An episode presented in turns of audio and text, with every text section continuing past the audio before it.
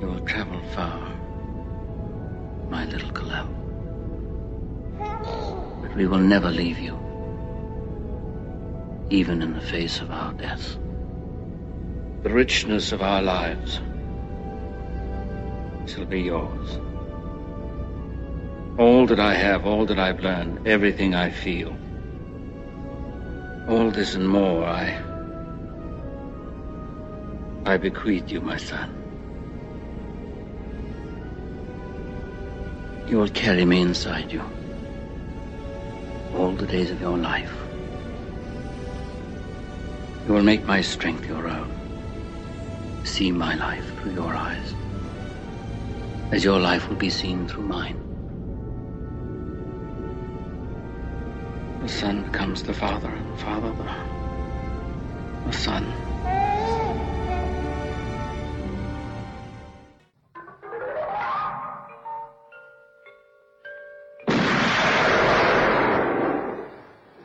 Expect me to talk?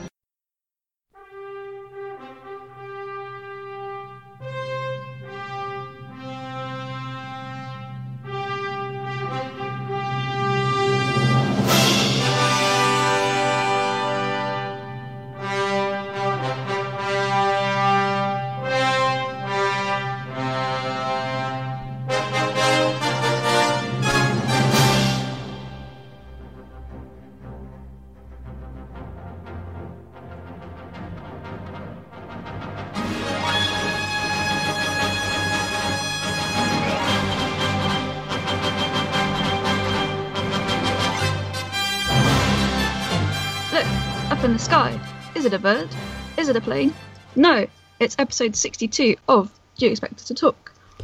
Able to leap tall buildings in a single bound, I'm your host, Becca Andrews. And joining me, as always, it's the man who's faster than a speeding bullet, Chris Byrne. And also, he's more powerful a locomotive, Oh, it's so Dave good. Boss. Okay. I'm not sure. I'm, I'm not sure whether to take that as a compliment or. That's both, of us, that's both of us finishing quite quickly. I thought, you know, I Alright. tried to go back, back to the roots and try and include a bit of the original introduction in there. So. anyway, What type of bird do you think they thought it was?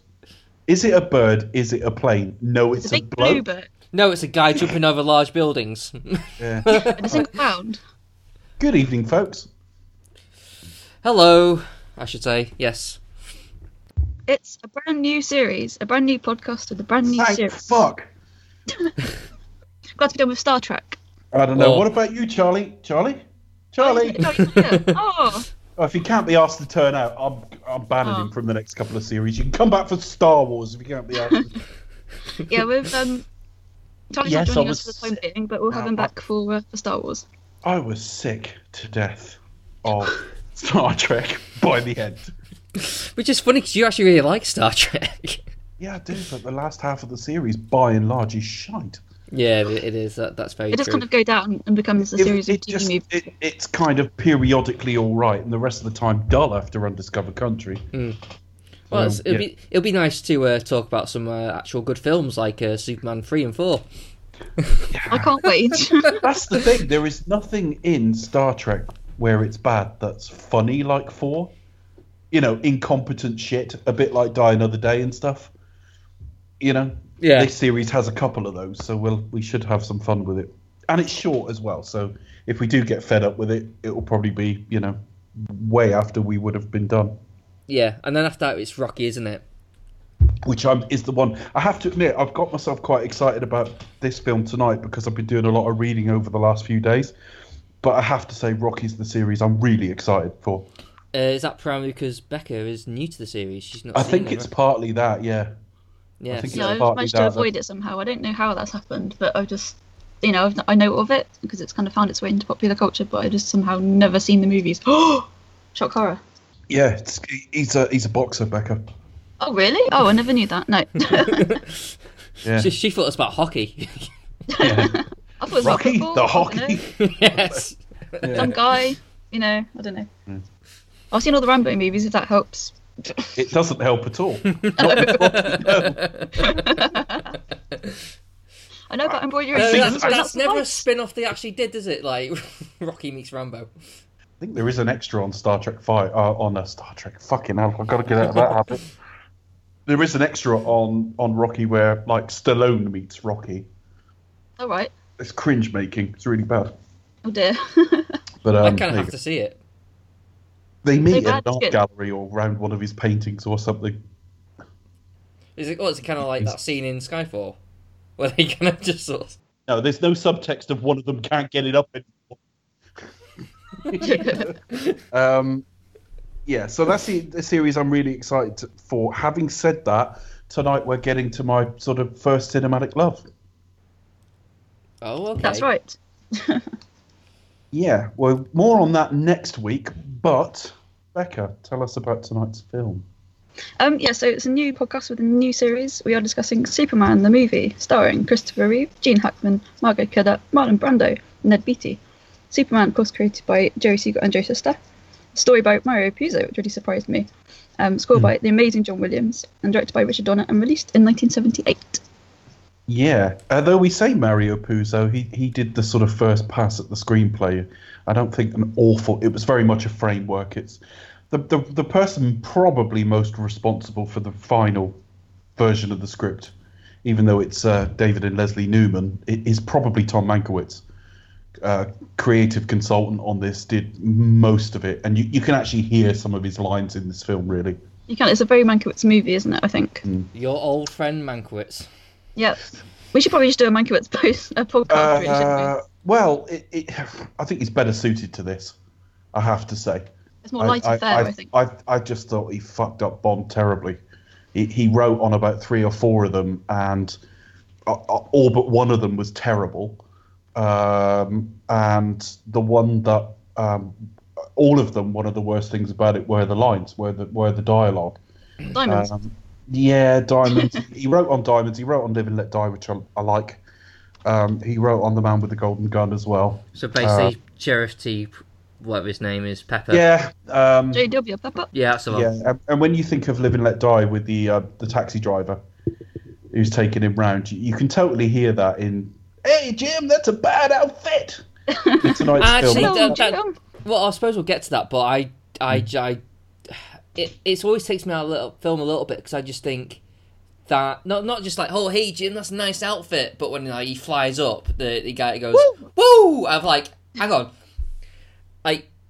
I think if you generally saw that, bear in mind this is like the first time ever Superman has been out in the public, you would be like, "What? Uh, the guy just flew in front of me." Yeah. Or you would, or you'll be like, "What?" You know, be like, "What?" Are, are we to imply this guy stoned off his tits, which is kind of lazy racial stereotyping? Well, Yeah, it's it's it's the only opera, um, operation. It's only it's only explanation for that performance. But even then, it's like it doesn't even sound that stoned. So it's it's just a bit like I don't know. I mean, it's a little moment. It's, it's neither here or there anyway. But it's Well, just we've gone for the odd format of starting a podcast 17 minutes into the film. yes. yeah, halfway through. So um, so yeah. So uh, I suppose um, what do we th- what do we think of the film? Let's start there, shall we? Well, how, Um, did, how did we sort of come to the series? I say, Dave, you just said it was your like first cinematic experience. Uh, Tell us a little bit about that. Uh, this wasn't Superman 2 was. Uh, Ah, right, I, sorry. I talked about it a little bit before. Uh, well, I was born in late 76. Uh, this was late 78, so I would have been too young for this. Okay. You could argue I was too young for Superman 2, really, because I'd only just turned four, but I do remember it. And I remember being taken to the cinema, and I've talked about this during Bond, that I got there there were big cardboard cutouts of Christopher Reeve, you know, bigger than life size. And I was absurdly excited. And of course, you couldn't pre book anything. So I, um, they were full. They were full. We were told, we were turned away. And I just remember crying my eyes out. And the thing is, there is no um, pain is pain when you're that age. it, it doesn't matter whether it's serious or not. And I remember telling someone this story three or four years ago, and I choked up because it's probably one of the most painful thing that's ever happened to me, relative to you know what I mean. At four, not being able to get into this, I was really really excited. And as we were about to leave, I don't know if somebody changed their mind or they took pity on me or what, oh, but we were told, uh, "No, you can come in." Yeah. And I just remember it. I, I remember it. It's like it's clear. Wonderful Life all over again, isn't it? Well, I wasn't turned away from that until I cried to get let in. What we on Yeah, about? but do you know what I mean? It's like, like, look at him. Can't you see how sad he is? you've look got, at that little face. you've got that sort of like a build up, and then all, then all of a sudden just like crushing disappointment, like the lowest you can possibly get, and it's like never mind. Okay, is that like see It's a it. Wonderful Life or my sex Well, no. Well, No to build up, crushing disappointment. Um, um, not that much build up. Um, faster than a I, speeding um, bullet, yeah, know, and- that's and I me. can remember when, um, him fighting the three Kryptonians, which we'll talk about more next week. I can still remember that. I can remember watching that on the screen. I remember an even younger kid behind me who I turned around and told to shut up. Oh. I, I was ruining the film, and I was four. I had an adult's attention span for films at that age. I, Bizarrely, I, I like you had Um, like this like sort of uh, love for cinema etiquette, like al- already at the age of four. Yeah, Like- I know. age. First film I'd ever seen. Never set foot in one before, and I'm telling them to pipe the fuck down. anyway, uh, so yeah, it was my first um, cinematic experience. I remember coming home and, uh, for long convoluted family reasons, um, we lived with my grandparents at the time, and I remember coming home and raving about it to my nan. And I was Superman mad for the years that followed. I was a little bit later getting to Star Wars, but those are probably the two series that moved me most as a kid. Yeah, for me it was kind of it was already kind of out and about. You know, gr- remember like growing up, so you had your Star Wars, you had like Superman was already like kind of remember it being on TV already. You know, even Superman two. Uh, I- uh, I remember growing up, that was on that was on TV, and even um, and, and my first. Mem- I'm sure there's been early examples, but uh, um, the one I can definitely remember is seeing Superman four at the cinema. So whenever I say what's your first cinematic going, that's the only one I can actually clarify is Superman four. Um, which uh, which is a a stunning piece of work, as uh, I think we all agree. Um, That So- not seen it. oh, you got that joy to come. Um, yeah, um, yeah. Uh, so it's it's always been kind of like there. So it, it's Oh, hang on a minute. Sorry to interrupt, but there's a repeating theme here because I saw that at the cinema too, and I turned and told a kid to pipe the fuck down in that one as well. In such I, I, I. I take my Superman films very seriously. Keep well, you know, I, I don't I, Shut up. I don't have a, a similar story, but I do remember wanting to tell a couple of people to pipe the fuck down in uh, Superman Returns. So I guess there's that. Yeah, that happened to me as well. Actually, to be honest, I was like, "Excuse me, will you shut up?" You know. So you, your first. It's, it's, it's why I prefer like to go in the middle of the day because there's less people. So Yeah. Um, but so yeah, it was just like it was it was just like a thing that it was just there, common growing up, really. Saying and it was like these these superhero film. Oh, there wasn't many about. I don't think there was any about really, uh, other than Batman, which was huge uh, when I was younger uh, at school when that came out cinema. Um, even though it was a 15 uh, when it was out, and it was like it was almost one of like contraband things where you're like, know, I, you know, I can't, you know, I can't see it because I'm too, you know, I'm not 15, you know, so you had to wait till it's on VHS. Them Oh, were the days. Back in the days, Batman back in the day. one of the earliest 12s, but the point's mute moot because you were about seven. Oh yes, so yes, yeah, my mem- mem- yeah, that that was it. It was it was out on it was out on cinema at 12, but released on video at 15 because there was no 12 on video, which I still don't know why. It's just the whole principle of it was just founded on me. But anyway, um, so yeah, and to, to point to Superman's already been there. It's always been like a, a common, well-known thing. So I think, um, regards to for, for at least my mentality, my knowledge, Superman is kind of like the archetype original superhero. Um, at least, Yeah, I uh, mean, the, the, the spin offs from this period were, were, were not the spin offs, but the sort of cash ins were largely television. Yeah, You know, around the late 70s, you had a Spider Man TV show, which only ran about 12, 13 episodes. we had radio you shows had the Incredible, that. you had didn't the? Incredible Hulk. Yeah, that's that's going back a bit further. Yeah, but it, it didn't start the the sort of rash of maybe superhero films you Yeah. might have thought it did. But we can possibly get on to why with that a bit a bit later. Is it a series you found that you, you always liked, Chris? Yeah, I think you know when you're a kid, you just like like flash colours. You go, oh yeah, great. You know, like you know, like sort of Superman or anything, or even like sort of Spider Man. Because I remember like the uh, there was a TV show, wasn't there, which looks Yeah, really that's- naff now. We look back at it. Yeah, Nicholas Hammond. I think the the eldest of the Von Trapp kids. Oh really? Oh, right. Yeah. Wow, how about that? That's a bit of a. Yeah, if you if you go and watch The Sound of Music, uh, Spider Man is in it as, as I think the eldest kid. So- Okay. yeah.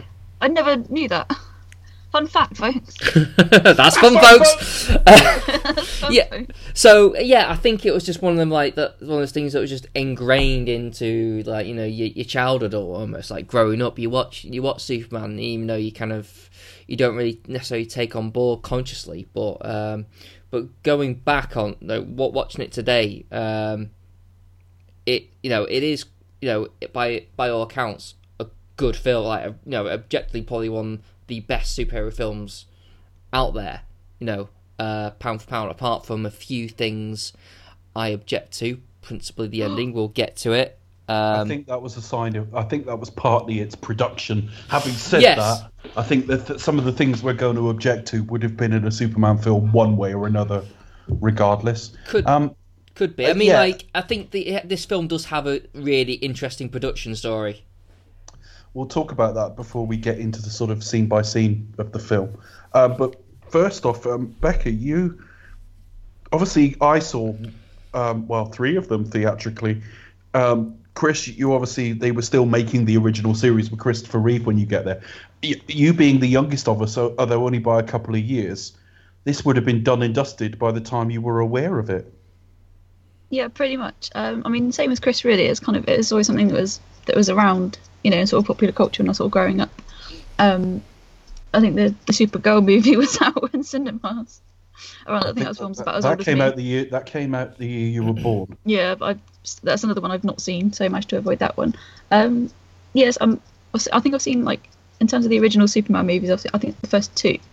Um, not seen three or four, and then obviously the Brandon Routh movie, um, and the awful one since then. Oh, that I shall not speak of again. Um, but yeah, it's just something that's always been around. Um, I wouldn't say I'm that much of like a, of a super fan of like comic book hero sort of magazines You're not a films super like fan of Superman, Becca. That's that's it. That's it. That's it. But no, it's something that's always been around, and it's kind of you know I've, I've seen as many of the films as I've been able to see.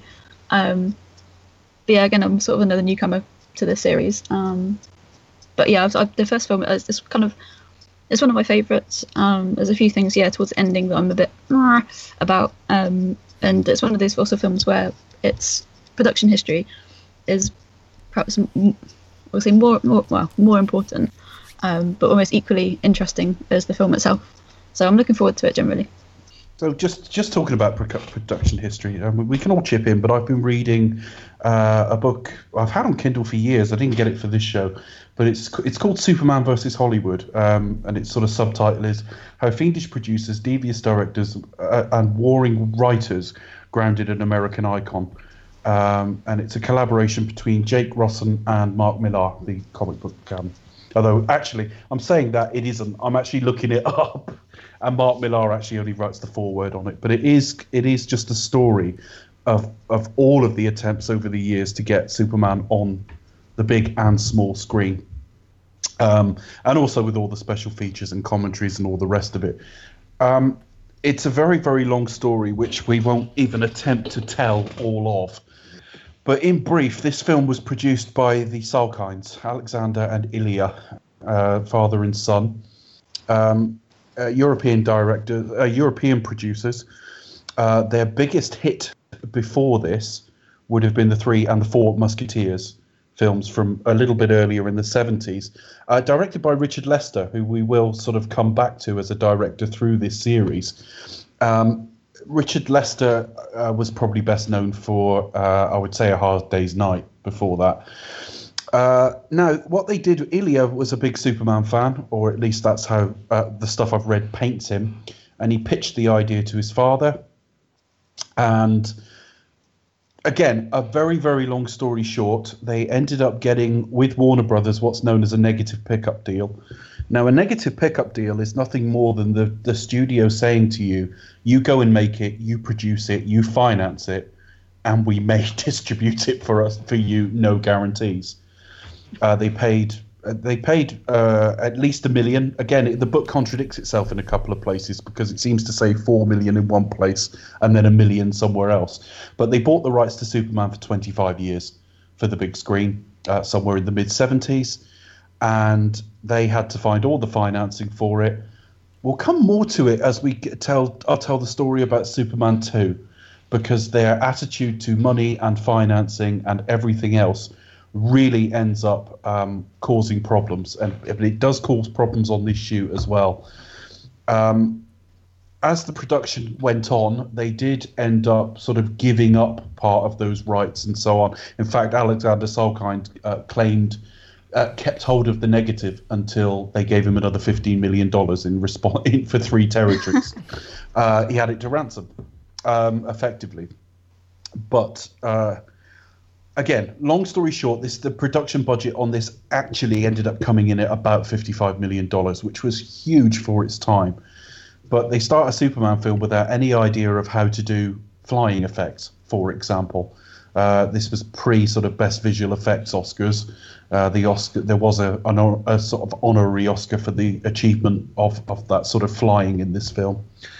Their original plan, uh, they to get money, uh, they wanted a name writer. They went through lots of different people, but they ended up with Mario Puzo.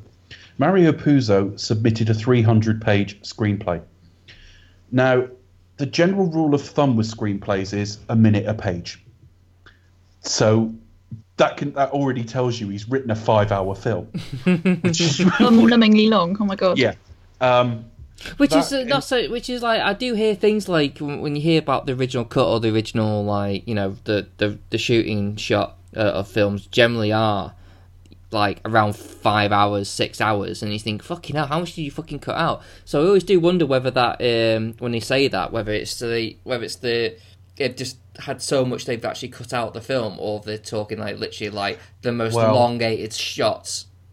He Yeah. certainly did have a framework because I mean the four it, it was four Kryptonian villains in his version. Yeah. Uh, obviously Wow. became three. It down But three. all of those sorts of things, yeah, it really watered it down. Only three Yeah. people, only three people ruthlessly kicking the shit out of him.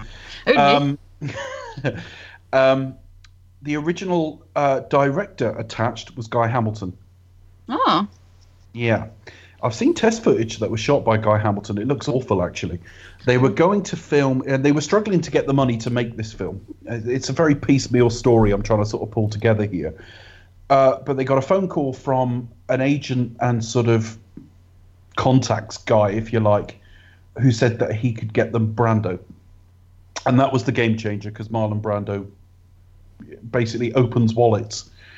And um, so Brando. you was- like Wallet's opening by all accounts. yeah, well, um, Brando and Hamilton were attached. Was that The before? next- That was that before or after Last Tango in Paris? This is after. Last Tango in Paris was a little earlier in the 70s, but funny you mentioned Last Tango in Paris. That's the next problem we get to. They started building sets in Rome. By the way, pass the butter, please. Yeah. I remember that Harry and Paul. Butter's up again. What is it? Morrison's ad? No. Last Tango in Paris. Uh, um, yeah. Um, they go to Italy to start, you know, preparing this film and all the rest of it, building sets. And they are suddenly Bernardo Bertolucci, who directed Last Tango in Paris, and The Dreamers, just saying, you know, Eva Green and that, um, was put up on an obscenity charge, as was Marlon Brando for Last Tango in Paris. So suddenly they can't shoot in Italy. So they shift to Britain. The value of the pound relative and all the rest of it, and the skilled crews we've got over here, it, it makes it a good fit. The problem is, Guy Hamilton's a tax exile. So he can't work here for more than 30 days a year. So Guy Hamilton drops out. Um, and again, there's a long story behind this, but we end up with Richard Donner. Um, various reasons for that. His but his big break had been a couple of years before with The Omen. Um, he was a name suggested to them. So we're now slated, ready to start in sort of 1977 with uh, Marlon Brando. I forget to mention Gene Hackman. Gene Hackman signed on for another two million. They really threw money at the at the names. Hackman wanted to get involved. He approached them because he wanted to be on the same film as Brando. They said, well, the only role he could feasibly play is Luther, but there'll be no scenes together. Um, more stories about about Hackman later on. So they're ready to go, but they don't have a Superman. And you hear some unbelievable things on the special features and in this book. Firstly, the studio pre-approved Dustin Hoffman. That would have been a completely different film. Yeah, Jewish and about three foot two, but yeah, you know. Um, just sort of, just sort of, just seem like basically do Rain Man as like Superman. That's all I can picture. Uh, yeah, but- Uh, Lois. I- I- uh, yeah, I, I would have Or saved Tootsie it, but as it was, Superman. you know, it was time for the People's Court. Uh, yeah, um, they screen tested almost anyone you could think of. They had conversations with Robert Redford. Robert Redford said, "No, uh, it's not going to work. People won't believe me in that role." Uh, they talked to Steve McQueen, who said no straight out of hand. Again, Steve McQueen no. They like talk, the kind of they talked to the this one. Picture this one in your head round this era. They spoke to Clint Eastwood, Oh, wow. who was busy. Did I Amazingly enough. five eye lasers or six. um, they just screen tested everyone. Though you're just reading about all these different people.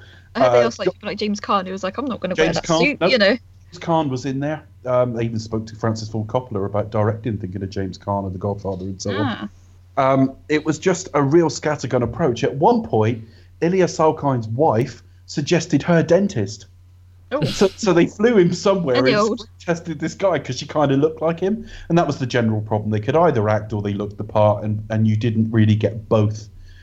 Uh, and again, it was a suggestion through an agent of Christopher Reeve, who was built like a beanpole at the time. There is a there is a um, screen test on one of the special features, very thin with sweaty armpits, but he had the he had the right stuff, and they went with him. He's very Uh, charismatic, I think. Yeah. Now, the, the one one last thing worth mentioning about the Salkinds before we get any further with it is the Salkinds were there was a sort of groundbreaking legal case over the three and four Musketeers because all of the actors in that signed on to do one film, and when they shot enough that suddenly it was two, but they were being reimbursed for one, that caused yeah that caused Legal disputes, yeah. Yes, and the legal dispute was quite simply that you now have to tell an actor if they're signing on for one project or multiple, um, and that comes into play here because they they kept reworking the script. Tom Mankiewicz, as I say, at this point was trimming it down as much as he could, and it became clear it was two films. So they went to shoot them simultaneously, and again for reasons we'll get more into next week. So They I know we're like we talk about Superman, but for the three for the three Musketeer films, right? Did they know at the time? Well, you know, it's going to be one big shoot, so we're paying for one, but we're going to do two films, or was it kind of like plan? It's not clear. I, Okay. From what you know of the Salkinds, you tended you tend to think they knew, but you never know. There are stories again. We'll get to them a bit next week because although they're part of this shoot, um, they include they they um, encompass actors like Jack O'Halloran who played Non, and he, it's best talked about next week. But there were real cash flow problems. They wasted a lot of money on silly things. They, I mean, they thought they could make it for 20 million. They'd spent a third of their budget before they shot anything. They shot over a million feet of film, where I once read that that's what they shot entirely for the Lord of the Rings films.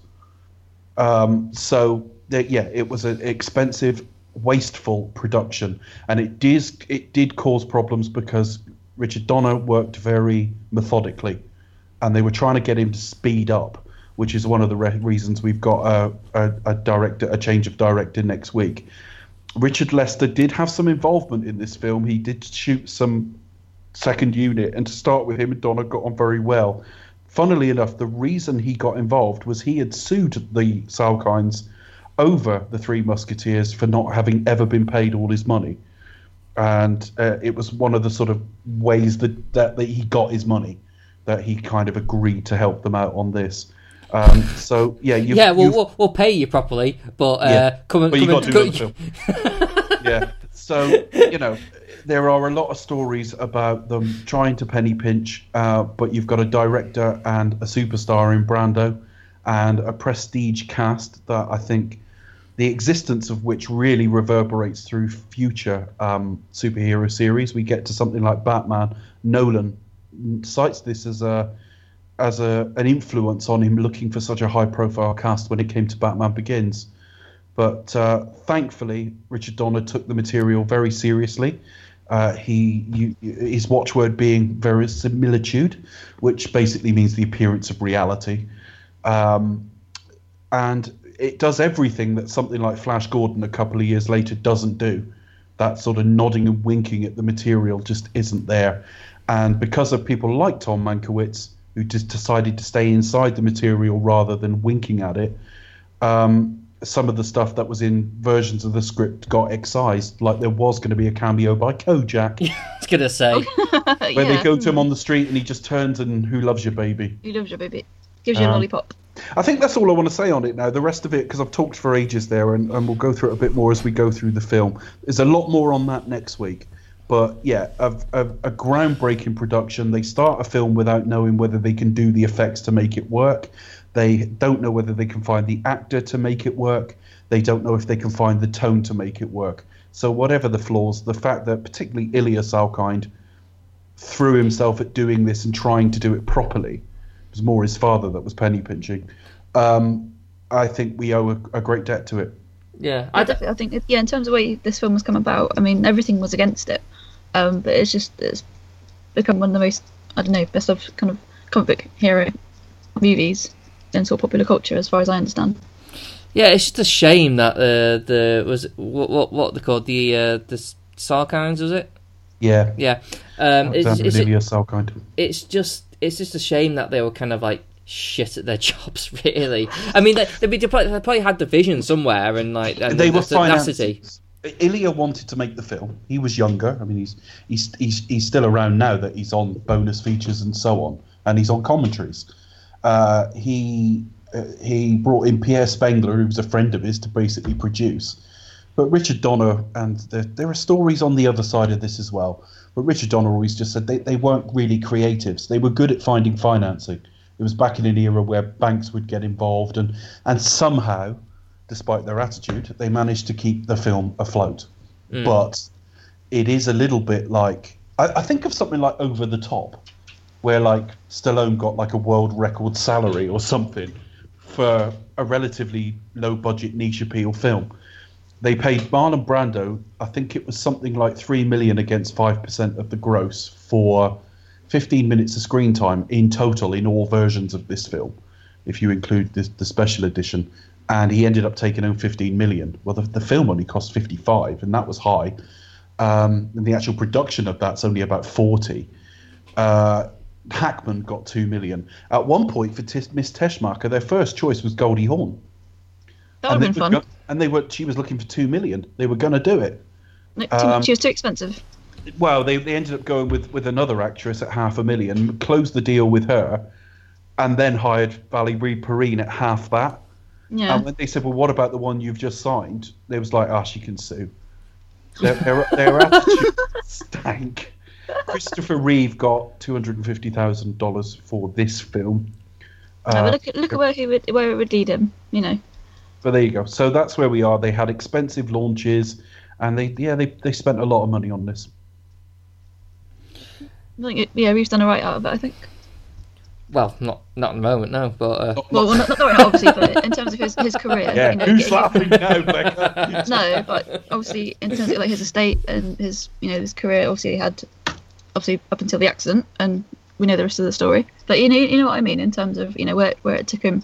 He was Um, about signing on for this for obvious reasons. I can imagine He thought it would make and destroy his career at the same time. it's quite it's Uh, such a big role, wasn't it? Considering and he was story- relatively unknown.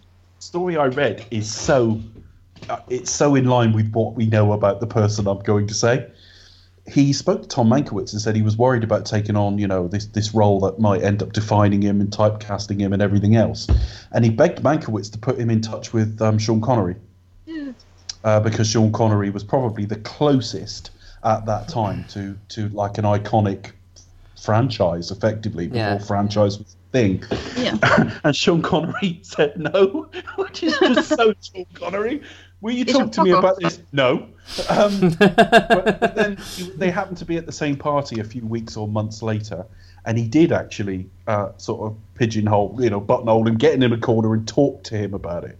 Oh, good. And uh, Sean Connery said, "Okay." He said, "If it's been written by Tom." He said it's probably not very good. That's a joke because Mankiewicz stood there, to be fair.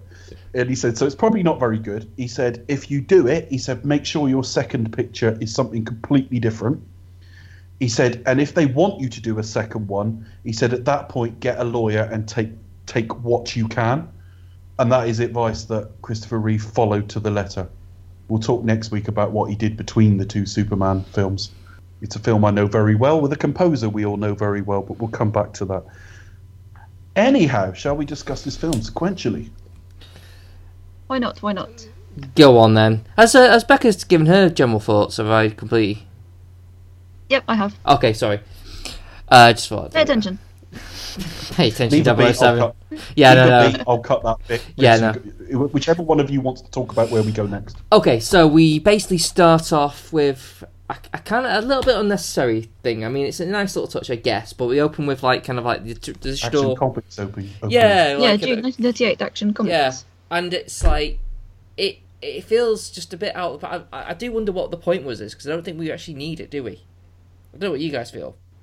It's like a complete introduction, isn't it? I mean, if- if you didn't know, you know, sort of the character or where it comes from, you knew it was a comic book, but you didn't know it was, you know, it had its had the You roots of the character yeah, and, and depression. the comic. Yeah. That's all. Yeah, that's all. It's a bit kind of. It's, it's an interesting way to open the film. It's a bit kind of. I was gonna say half-hearted, but kind of not really. It doesn't go into as much detail as you'd like. Yeah, with curtain Um, coming back as well. Reminds me, Moulin Rouge reminded me of it. Well, yeah, So It's a very sort of classic way Yeah. to open the film. Mm.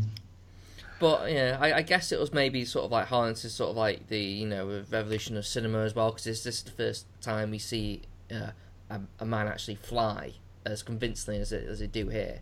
Um, Yeah. And and to be fair, you know, even by today's standards, it looks flawless. The the the special effects.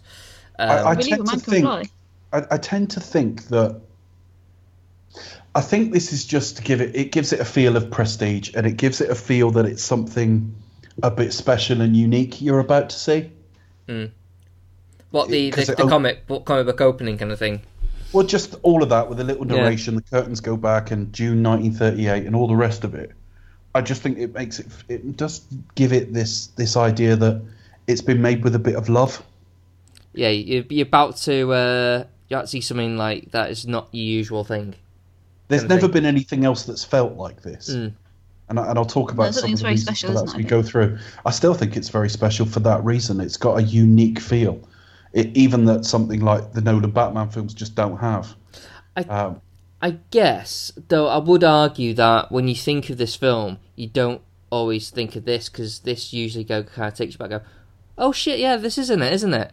Uh, for generally most people, like Yeah, don't don't yeah, yeah, necessarily think, but you, th- you think of how it opens, you think of how it actually opens, and I think that is good enough as it is. You know, that's like the thing you remember. That's what you take back. it's just a momentary little thing, isn't it? And Yeah. then it just sort of cuts straight to The credits. going from the Daily Planet up to into space, and then these these credits, which again they run forever, but the music's wonderful. I know. It, I, I mean, I did think at the time. You know, we, we talked about how like the Star Trek uh, Star Trek uh, title seemed to go on for ages. These Um, go on forever. But you, you you don't mind because you just start taken back by the hot by a the score because it is like I think you know we'll we'll, we'll probably talk about the main John Williams theme here. Um, I think you can't. I, I, I think he just knocked it straight out of the park, straight out. You know, it's iconic. It even feels like exactly how it should. You know, you you, th- you think of Superman, you think of this theme tune. Yeah. It's one of the most Um, memorable scores I think in well in ever. I think you can't. You, you Well, can't think Williams of Superman was without thinking gold of, around this era, wasn't yeah. I mean, you think about the guy. He's done like what, like St- St- Star Wars, uh, Superman, uh, Jurassic Park, Indiana Jones, Jaws. He's responsible. ET even he Harry actually- Potter. Harry Potter, yeah, In there's terms of the main so many, so Yeah. many cinematic memories. Yeah. John Williams is there at the centre of it. The main Right. theme from Harry Potter is hi- iconic, even not the rest of the score. Yeah, Hedwig's theme is just one of the most instantly recognisable scores in modern film history. I think. Yeah, but there was a certain period between sort of Jaws and I don't know where you would say up to, maybe maybe Temple. I don't know. Charlie would know better than us, but he hasn't turned up, the bastard. No, Um, but we'll, we'll have him on to it for a special, you know, superhero movie we will score yeah. music But um, episode. um, yeah, um, he he would know some of the maybe smaller films he, Williams did, or things we're maybe not as aware of. And he go, oh no, you got to remember, no, you got to count from there to there because he did that, and we're just thinking of the big sort of grandstanding things. The things I really like about this this score though is that the main theme is one thing, but quite often a film with a really recognizable main theme doesn't have a lot else. But there's just Man of memorable Steel. music all the way through. Yeah. Which one? Sorry. I was like, Man of Steel. Yeah, I think you're probably right. Yeah. Yeah, I mean, we'll we'll, we'll review that in a different series, but um, I'll go uh, straight in the bin. I yeah, think. no, well, That'd be on our what the fuck were Warner Brothers thinking series. Well, coming, I coming don't- in about three years. I I don't think Man of Steel's that bad, but I've always said the score's the best thing about it. So No, but I've got a feeling the DC, uh, you know, the extended universe might have fucking collapsed in on itself by then. And that Could hence do. the- what the fuck were they thinking? it depends. I mean, Wonder Woman will get a strong push anyway, regardless. Um, Yeah. Because it's a long time coming that film, uh, and then then it's Justice League, and then I don't know what happened. Are they doing two Justice League films? Yes. Oh, okay, so we'll at least have like the and the Oh, Flash. they'll, they'll and definitely do a Aquaman. few, but, but you know, if they get seven or eight films out, they're all shit, and then they went forget it and stop the universe. I'm not going to be desperate to buy all the Blu-rays so we No. can review it. To be honest, that's the reason Man of Steel isn't in this though, because if we get to do that series, it starts with Man of Steel. Yeah. So um, yeah, so but essentially, I think it looks great. It has a really nice atmosphere. You have the the, the, the you know the credits just shooting straight back at you, and it's just it's just a, a lovely sort of like journey to space, and it just feels very very sci-fi. It feels very involving. It feels like it it almost like even today watching on the telly, it was like. I, I I don't know what it'd be like watching it on, on the big screen, but it must must have like just taking it back, like oh fucking hell, You're It like, looks like whoa. unlike anything you've seen before. Yeah, I mean, it's all. It's all. I mean, I, I But it's not quite the same assault on the senses as when you get to something like Batman Forever, Batman and Robin, which try to ape this to some degree. But it's really kind of screaming and in your face. Mm. This has got kind of an elegance to it. And, and the other thing is, I like the idea, and this will be a point of comparison I'll, I'll draw with Man of Steel, is Krypton is a very, very long way away, and it takes him a long, long time to get here. Whereas in Man of Steel, he seems to go through a wormhole and then he's just round the corner. Yeah, it's all of a sudden it's very Um, magic, isn't it? It's like There's something there in a about the distance he's had to travel to us that I think just gives this a real epic feel to it. Uh, yeah, so we, we, we are effectively, the credits are us flying to Krypton. Krypton. Krypton. yeah, As, Krypton. uh, as uh, Marlon Brando pronounces it. Yeah, Krypton. and uh, and and again, John Williams. When we get to Krypton, we hit with another like great theme. Uh, But, yeah. I love the Krypton It's very theme. kind of sweeping score, isn't it? I think. Well, the Krypton theme is uh, uh, again. Charlie's listening to this shouting at his fucking phone because like we're calling him all Going, by the wrong. It's not called that. Um, but they used that on the teaser for Superman Returns, yeah, and it's still possibly the best teaser trailer I've ever seen. I think matched with Despite also film with um. Oh, oh, okay. Uh, Sorry. Sorry. no, Becky just called Superman Return rubbish, and I was like, oh no. um, I I We'll think get there. We'll get there. I think it's matched with Marlon Brando's voiceover as well. You know, it's like, um, I mean, with, with Well, what the start says, to this it's just- episode is Marlon Brando's voice, Yeah. and I edited that together, and it gave me goosebumps.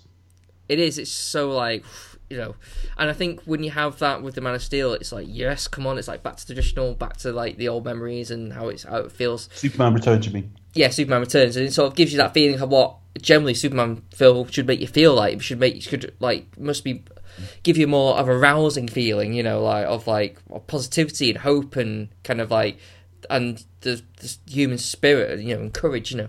So yeah, it it is very very um, sort of you know goosebumps, you know. Um, so and then we then we are introduced what to um, a court hearing with Zod and his mates.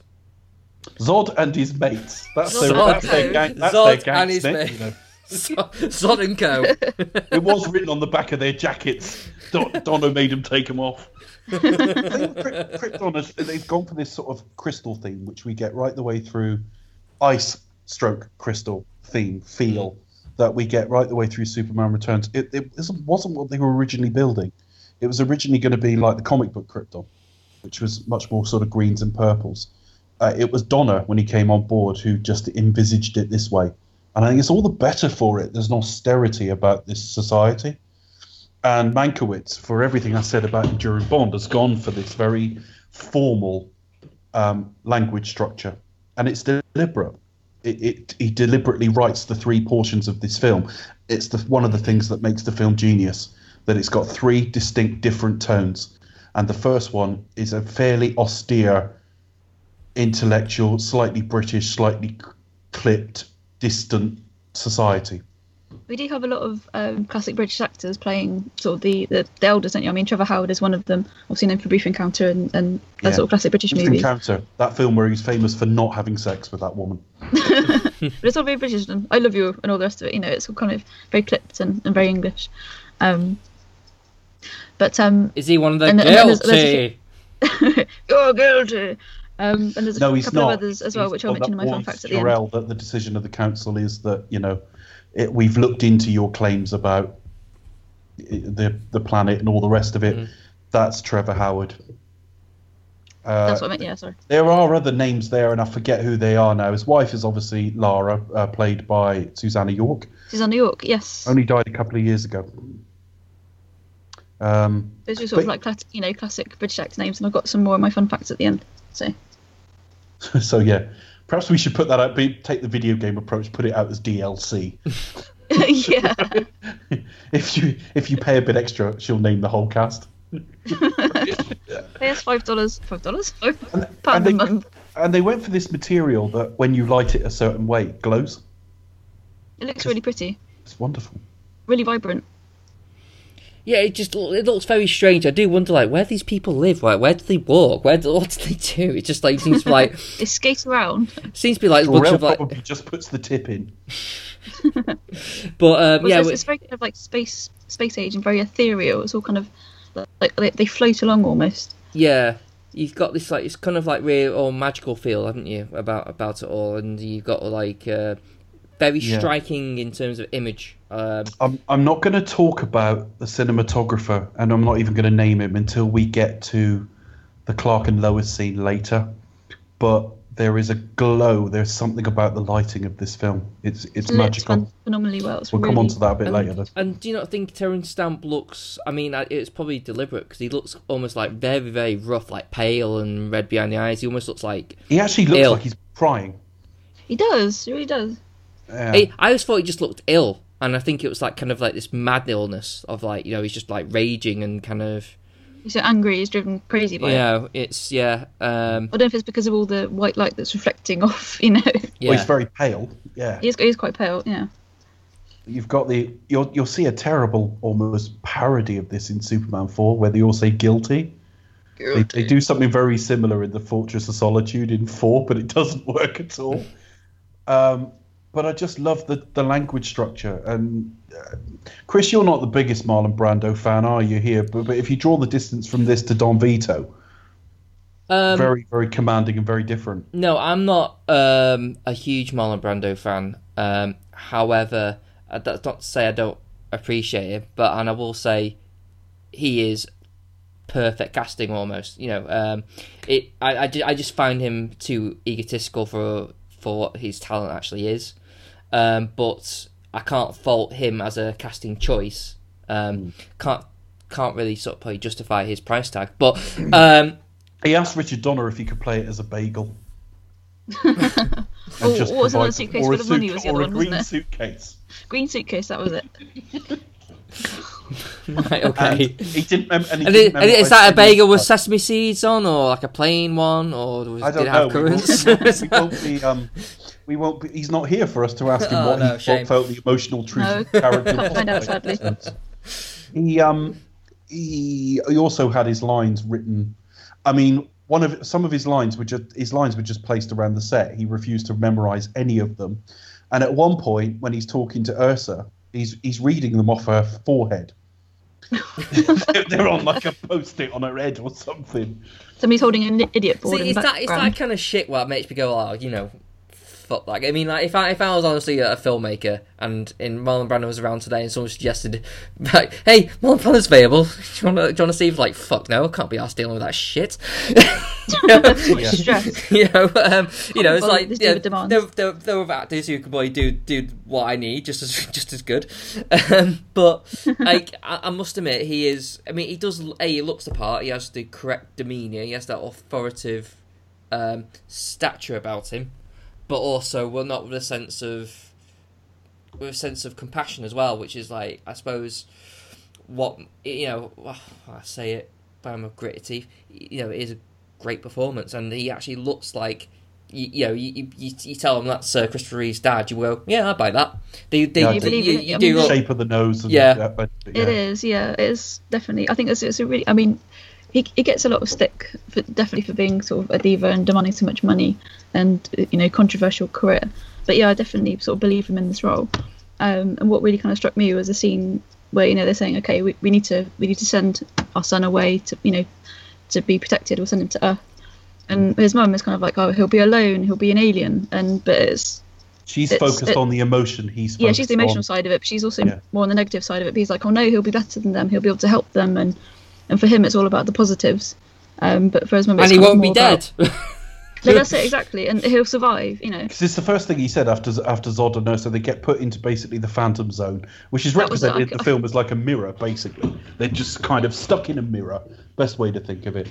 um, and it's floating through space. But even he says, well, they've at least got a shot at, you know, they, they at least got life. Yeah, they they, they do. Uh, they've got a future. So you think maybe that was like part of maybe his decision to do that? Because you think like lo- logically, odds like sort of tempted him to go like, um, He's He- trying to tempt him. he's- into he's letting tempted, him like, you know- unanimous. because it's down to you. You, know, you have the last vote. It has to be uman- unanimous, and you know, it, so it's da- it's down to you. So and he kind of like just doesn't say anything. He just kind of like like sort of like summons the thing and walks away. I don't know. I don't think we'll, we'd ever know. I just think he does his duty, and his duty is to put them away. yeah. But I mean, it could be a, a touch of compassion. I don't know. It's really impossible to say. Mario Puzo was worried about how long in his script it would take us to see Superman, so we wanted Jor-El to be played by the same actor. So this, Ah. if Puzo had got his way, this would have been Christopher Reeve. What with Okay, grey hair? Interesting. I don't know. I really don't. See. I, I, I don't think, especially at the time, I, you know, that could have worked. I think Christopher Reeve would have done an all right job.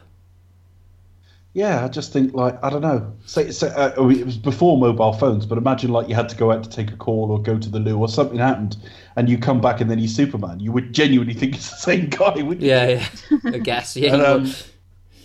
It's like, oh, how did that happen? All right, fair enough. But basically, Krypton is is Krypton. I keep saying it like Brando. It, it's close to blowing up. yeah. Uh, He says it will blow up within 30 days. There's obviously some time passes in this, and they send him to, to Earth with a load of crystals that'll educate him on the way. The baby, the guy, the baby was played played. you know what I mean? The baby was uh, uh, a, uh, The young- actor who played Yeah, the, the actor who baby. could- There's a Train baby, the the baby. yes. Jack, yeah, fluid. was, a, was, a, was, a, was, was an actor was an actor from London who had a, a particular skill in playing babies. Carrying babies, yeah. he just immersed himself in the role. I am one with the baby. I am Yes. a baby. Okay. Do you want me to bring this mood right down? Go on. Go on then. Died in 1991, aged about 14. The curse of Superman strikes again. uh, inhaling butane gas or glue or something like that. It, it must have come from that capsule then, from Krypton that you must have sent. Well, you just wonder what you wonder what the crystal is teaching you. Yeah. Yeah. Also, Krypton was too strong. Kryptonite was too strong. So yeah, and and from there it takes seems to take about three or four years for him to get to Earth. 'Cause you kind of see during flashbacks, don't you? And he sort of returns to Fortress of Solitude. He's saying, "This year we'll we'll examine complex relationships, and this year which we shall learn about Oh, that's that's his twelve years at Space University. No, that's it. Yeah, when he goes to space sort of university there, but it tells you like how long it takes for him to kind of learn, you know, in a sort of short space of time. Yeah. Saying slow. That's how he's able to, you know, elevate Um, himself above humanity. Which, which, well, I'm not quite sure. I mean, maybe it's like in a subconscious way because he's I don't know if he's that engaged by it. He's not exactly there the whole time going, hmm, that's not making- interesting. Oh, that's I, interesting. I, didn't, I didn't make any notes, did you, Chris? no. you learned all of it by heart. Um, I, I mean, the, the, the, the capsule is clearly nourishing him because what what's food other than breaking down broken down to make energy? So you he's- assume, yeah. yeah. yeah. So he's not. I, I eat- imagine must stink in there though after all that time. Yeah, he's, he, he's probably not eating though. It probably is direct, literally direct energy. But he lands in Kansas and On a farm. creates the. I don't know how you cover that up. Look at the fucking mess he made of that. That's a bit massive crater, isn't it? They're like, what? It's just, So- it's just you know, just easily plough that shit over. It'd be fine. Uh, But what? Jonathan just walks over and just moves his foot a bit. Like there you are. That's what a shovel, gone. it'll be but fine. I always liked how um, time effective it's structured because it, it you know it, it does rattle along. Uh, you know, it's got a lot to get through. It, you know, it, it goes through like the whole Superman um, story from beginning up to the point where he is Superman, and it, it rattles along. It's you know, and and it, and it feels right. You know, you sort of you you, you, you, you buy the Kents. You you, know, you you get sold the story. The first question is, oh, we got to find out where where where we've got to take this if you kid. if you've got Marlon Brando as his as his natural Yeah. father, you've got to have a pretty heavyweight actor as his sort of adopted Earth father, and Glenn Ford's a really great choice. And it's only watching it tonight. I mean, I knew this, but it, I really thought about it. How little screen time he's got. He's only really got a couple of Yeah, he's scenes. not in it much, considering some, you know, Yeah, of, of his stature not and much, his, not his much career. it. Well, that's what I mean. It's like it. it's really, really like good at it, good at its structure. Yeah, it's efficient with it, um, and which is almost like a shame because I would happily watch uh, a young Superman growing up with the Kents film. I would, ha- you know, and and you know, and, and as much as like you know, Superman flying around and doing all that stuff um, is what people want to see. I think my favorite bit is is Superman at home. I you know I think um, I mean I, It's really short though. then? You don't get it. You don't get much of it. It's really short. and and and, and I don't know how what you guys feel because you know how the typical argument is like, well, um, Clark Kent's really the you know the, skies, um, and super and him as Superman is actually really him. But Clark Kent in Metropolis and Clark Kent in Smallville are two different characters. Yeah. The one in, Small- Yeah. the one in Smallville is Kal-El carrying the name I- Clark Kent. E- e- exactly, and I I dis- I agree with you, Dave. I think um, only Sir Clark or Kal, uh, yeah, as his actual name is, can only be really be himself when he's at home with his family, with his mom. Yeah, exactly. Or or, or, And it's or, or only- dad, depending on which which one you look at. I don't know. I don't know. Is he is his dad um, dead in the comics or as well, or is it? Um, I think. Well, I mean, you'd have to ask somebody like Robert Turnbull or something like that, who's a big expert on the comics. But I think in most, I think in most continuities, Jonathan Kent is dead. Yeah, okay. Because I'm not sure if it's because like in, in terms of the movie world or like whether whether it's like she has his, his dad his dad is alive in, in the comics or whether he was originally. And I mean, him off at uh, the I don't know. Lois and Clark TV series, he was alive. Yeah, that was a bit Uh, more happy, jaunty kind of affair, wasn't it? Yeah, I- no, I appreciate that, but I, I you know, th- when something runs for like nearly eighty years, I can imagine they've cut it all different ways. Mm. But I think in, in versions I've known, he's dead. But how he dies and when he dies exactly can vary. Yeah, Here like they make saving basically dog. a straight, straightforward heart attack, but it's absolutely terrific because it is that impotence to do anything about it. He doesn't know the full extent of his powers yet, anyway. Yeah, and I think I mean we have kind of like jumped ahead with there's a bit with Lana and the you know it, him dicking around with like And again, the language has changed. It's lots of G's and gollies. Yeah, I had a hard time with that. Yeah, it's it's gone from the formal British structure. Later on, we're going to get you know the sort of streetwise city speak of its era, relatively speaking. yeah And yeah, this is this is small town Americana. Yeah but it's more kind of like when sort of you see him, um, you know, he goes, oh, it, later on when he's Clark Kent, you kind of see him, he thinks, uses the word like swell, and there's like a lot of people would be, wouldn't be comfortable with using that word, you know. And it's kind of very much kind of sort of like small town, sort of 50s, 40s, 50s kind of language that he uses. And even the way he dresses as well as Clark Kent, which is very different. well the whole to, the whole aesthetic of New York, you know, how people are dressed is kind of very much throwaway to the 40s and 50s, you know, with the, Yeah. you know, and I think that's kind of almost like deliberate back to like the original comics. Um, oh, definitely, of course, yeah, it's a definite kind of uh, together hat. I, th- I think it's there. I think it's also there in Burton Batman films as well. There's that old kind of old school kind of sort of feel and aesthetics for everyone. Um, Yeah. like, you know, yeah. Uh, where everyone's like wearing like long coats. It and is a bit hats. more seventies though. We'll- I say we'll come to it when we get to the Metropolis bit in a minute because I, I I actually had like a moment of clarity tonight about what a certain character was wearing. We'll get to it. Um, but yeah, this section's Pink? great, and, and I wish we'd had. Pink? Yes. No, I, I wonder if she wrote. I, I, I wrote. I wonder if she wrote that in the article. Yeah, I fl- I flirted outrageously with him. Like, He correctly identified my knickers once I got out from behind the bush. um, Al- al- Also, revealing all your strengths and weaknesses is such a wise as well. But anyway, Yeah, I was like, mm, suppose- really? But also, it- it's I got you know thought he had any competition, to be honest with you. Well, because yeah, true. plot, because plot. Last Son of Krypton. No, I don't think there's anything wrong with it at all. But um, I think I think it's more what colour are my panties? Like, I mean, if she wrote the article in the Q and A format, like you see in magazines sometimes, what colour are my panties? That's like it's not quite how much is a pint of milk, is it? and and how big are you? But- I mean, well, clearly she, she's like so star starstruck, and obviously you know hearts will flutter, and she's like, "How big are you?" I mean, how tall are you? You know, that's not quite what and she and, means. and, and, like, and uh, do you function like uh, you know? In in other words, Your bodily functions. What colour are my panties? How big are you? Do you fuck well? Those are basically clearly, the she three is just so tongue-tied, and you know, Yeah. Okay. Let's go back to Smallville. Yes. um, but yeah, I, I really like how efficiently that it's, it tells because it establishes like the Kents as like oh you know we you know like like the the again the mother being the emotional one being like can, oh can we keep him? It's like no we can't because like look him we need to, we need to take him and then all of a sudden realizing when he lifts the car up thinking um people I don't know it's, it might be in his best interest if we kind of keep this quiet as well. So I think that that that alone, just that kind of simple sort of structured scene, tells you everything you need to know within those characters, and I think it, it works really well. Even that he's got a dodgy heart. Uh, yeah, as well, I picked that up as well in two scenes. Dodgy heart, set up, boom, pick and picks up later on. Um, And Now the extended version, when he's when he uh, we when, when he runs home, basically Yeah. after he's got to stay behind to clear up, and kicks the football into space. and I love that bit as Um, well. I love that I kind like of. that. That's- Again, they try and scene. copy it in a later film, but it's a cheaper effect, and yeah, not good. The only thing I would say is a little bit cheesy is when he's running alongside the train. I just that bit always makes me laugh a bit Best they could do the effect though. But no, Um, exactly that's it. But otherwise, I think it's very well done.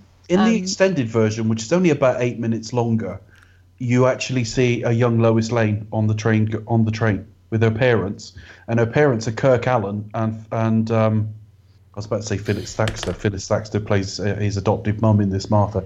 Um, I'm blanking on the name, but the, the the George Reeves and actually Kirk Alyn Ah. Lois Lane. She's in Superman Returns as the aged lover of um, Lex at the start of the film when she's dying. Ah. Um, and she basically says she can see a man running alongside. She's told off for lying.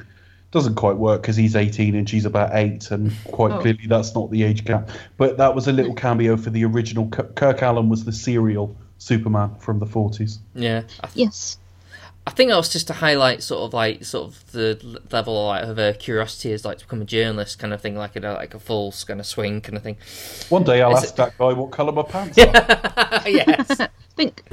um, so um, yeah, I mean, I, I do I do like that scene because it just shows that frustration of like of here's Clark, he wants to have a normal life, um, but you know he, he, he, he, he can't he can't be like one of the popular guys, even though he, he knows he can like run, run rings around him, but he has to suppress that that kind of frustration. So it's I, I, I do like that setup that kind of tells you what you need to know, and then of course he kind of like tries to show off.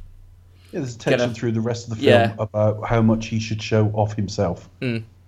and uh, yeah, and it, again, it just pays off again like brilliantly at the end when he sort of gets comes like kind of gets it told off by his dad, and then he has a heart But nicely. Yeah, And yeah, yeah.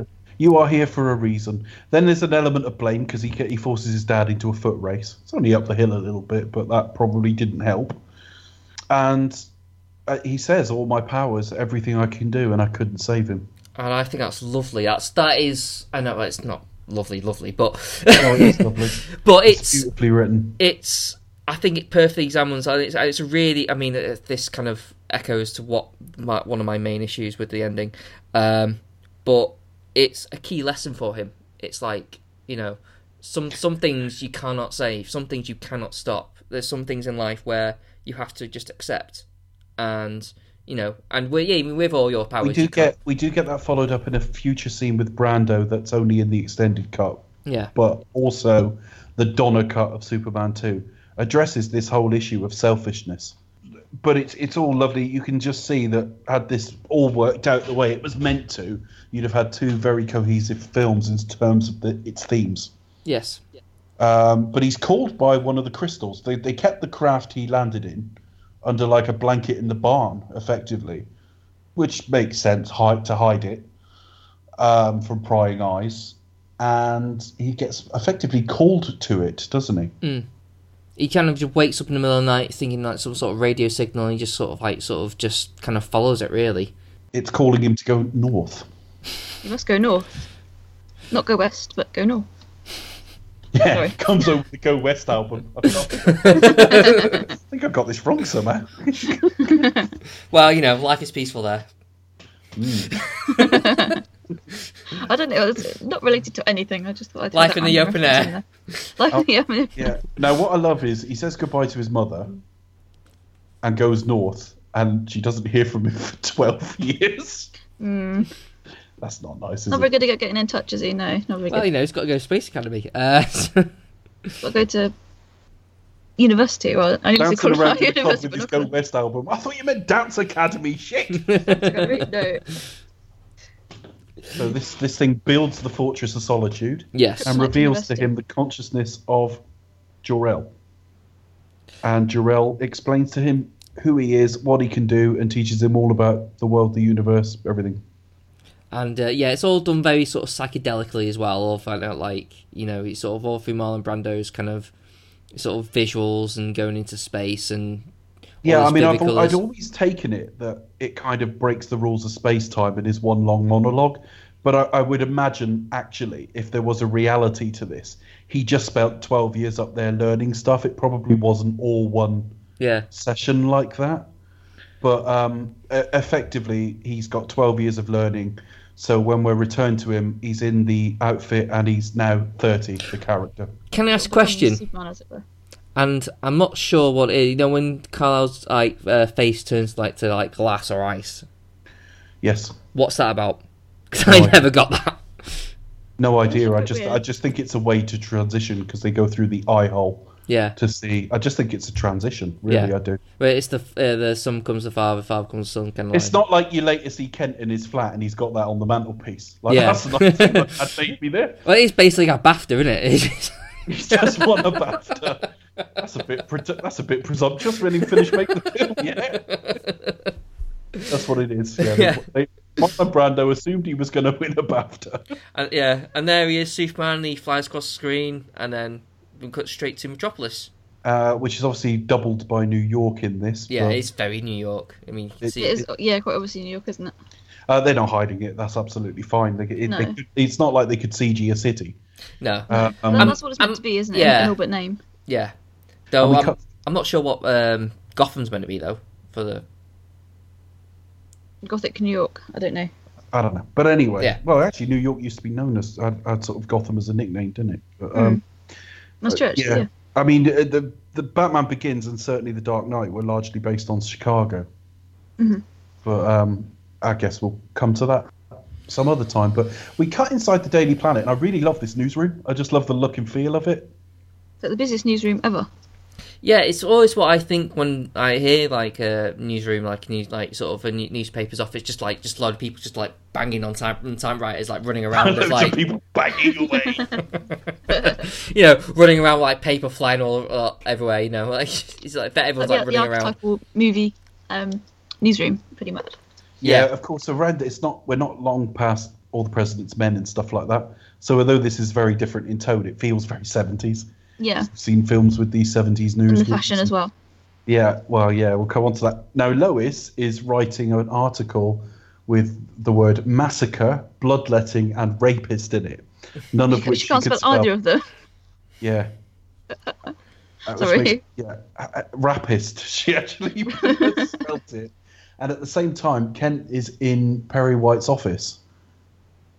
On his, fir- first day on the job. it's his first day, and uh, the first choice for Perry White, it was actually going to be uh, Keenan Wynn, but he had a heart attack flying to London to actually make it. And they actually spoke to Jason Robards. This could have Oh, been right. Jason Robards. He turned it down. Oh. And when he was told, well, Hackman and Brando were doing it, he said, well, that's their problem. he, he thought it was a dreadful idea. But yeah, it could have been. It could have been Jason Robards, who did play a very similar role in All the President's Men. Yes. So Jackie Cooper was a bit of an eleventh hour. He got called by Donner, and he said, uh, as this conversation goes, if you don't have a passport, forget it. He said, but and when Cooper found it, it was like, great, now get on a plane. Yeah, get And that, now that was it. thing. So yeah, and I actually think he's brilliant. He's fantastic, isn't he? It's quite an iconic role. Um, Mm. And it, so when you think of White, you tend to think uh, Jackie Cooper, don't you? I think, well, I, I do personally. I do. Yeah. I like the fact that it pretty much our first introduction to Clark is a basically a premature ejaculation joke. That's what that is, isn't it? Uh, on the nose, yeah. It is. Oh, this has never happened to me before. Sort of thing. um, he's he's trying to open a bottle, and again, what I love is he's really struggling. It's not real, obviously, because he's Superman. He can open it. If he yeah, he's wants. trying to sort of fake it. But I, I just love the faking of it. It's brilliant. She just bashes it on the table absent-mindedly, Yeah. and he opens it. He opens it and absolutely Goes sprays all over his trousers, and he looks really embarrassed. It's just Yeah. funny. Yeah, oh, well, sure. Yeah, you know, making a complete stranger look like an idiot, you know. which I, which I think always kind of lands a little bit kind of like awkwardly, as if to sort of go, all right, just had to dig it. like, yeah, cheers. It's almost like passive aggressive, isn't it? It's like, oh. yeah, it would, it would be taken that way now, probably, with the way you know people talk to each other. But it's um, yeah, uh, you just immediately know he's going to play Clark differently, which is great. yeah, it, you, you- you've got the real sort of dichotomy there, haven't you? I mean, well, there's a scene, obviously, we'll come to it later on, but yeah, it's, it's so completely different to what we've seen so far. so I just think what's great about Christopher Reeve as an actor is how he can just convincingly sort of like just play like you know Clark as this like kind of bumbling fool. Um, He's, he's quite nerdy, isn't he? He Kind of Well- just nerd, nerdy sort of voice. well, you it's, uh, well, it's deliberate. Yeah, he's like so he goes he goes a Bit bit more nasal as well. He goes like, oh well, gee, Larissa, um, uh, yeah, and he's Yeah. and He he's stoops a bit. yeah, his, And his, he does, yeah. his posture is like you know is is unconfident. He's like bumbling. He's you know so it it it solves that problem. And like, he how- stutters. Yeah, how can you how how how can you not tell the guy Superman? Well, you know, I think he kind of sells it in his performance. he hides It's- it so well. Well, Yeah. it bothers me when you get to something like Henry Cavill, and it is just stick on a pair of glasses. Yeah. Which I think for the vast majority is- of its history, that's what it's been. But there's something about Christopher Reeve's take on this that redefined it, really. Yeah, you can They, they have to be a bit more different, and they're, they're different enough. Because the other thing, I, I I remember some writer for Superman saying, because like, well, why wouldn't they work it out when it's just a pair of glasses? And it said, well, that's assuming super people would think Superman had an alter ego in the first place. yeah. And plus, his hair is parted in different different ways between the two roles. So Get a haircut, gets a party put in, and then no one recognises. I, I just comb my hair to the side a bit, and no one recognise. nobody will know who you are. Who the fuck are you? yeah, I think that the, the whole dual identity thing is, and that was a really good point. Well, why would you assume he'd have a dual identity? Good point. Um, so you wouldn't necessarily be looking for it, but his, his posture, his movement, everything is really different. I think it's, I think I think it's just like you know a, a lovely little sort of like oh how how do you recognise it? Make it oh okay that kind of makes sense you know somewhat you know even though he's like clearly Superman he's like tall and muscular and all the rest of it, but it, it's just that extra little uh, attention to detail that makes you sort of like go okay well you know he's he, he, he's playing it well so people like think what that guy that idiot Superman you know get rid of, get rid of. no, Yeah. no. get rid of Faking a start is quite difficult as well. Because it's not ridiculously over the top, it's yeah quite it's, subtle. it, it's it's yeah it's it's not the uh, It's just it's it's just very slight. It's um it's really good. The thing I, I I remember listening to an episode of Hollywood Babylon a few years ago where they they got this bit called um shit that should not be, and they'll show a clip from a film that like how did that make that in the final cut. Uh, but the thing is, it's a podcast, so you never see it. But I thought I'll look it up tonight. What was it when it was Superman the movie? Yeah. Watch what he does here. No wonder she looks at him. Uh, Christopher Reeve accidentally grabs a minge at this point. Yeah, he did a Donald Trump. Well, he was walking by and he did have his arm out, and and it just wrapped around her the wrong way. I do think it was totally Doesn't do it accidental. on purpose. He just. But "Meow." she, she, there's a beat where she looks at him and then carries on. I, It's I'm very well not to break out into like. "Ooh." She does really well. And then they go outside and get held up by a mugger. Yeah, a, a very smartly dressed mugger as well. Yeah, very nice tweed suit. yes. Um, Very successful mugger. yeah, I think this is kind of like just goes show like how like um, Lois just likes to get herself in trouble. Uh, She 'cause, doesn't shit. She just- she just drops her bag and kicks it, kicks him in the face. yeah, and like, and, and if Clark wasn't wasn't there, if like Superman wouldn't actually been there, she'd be dead.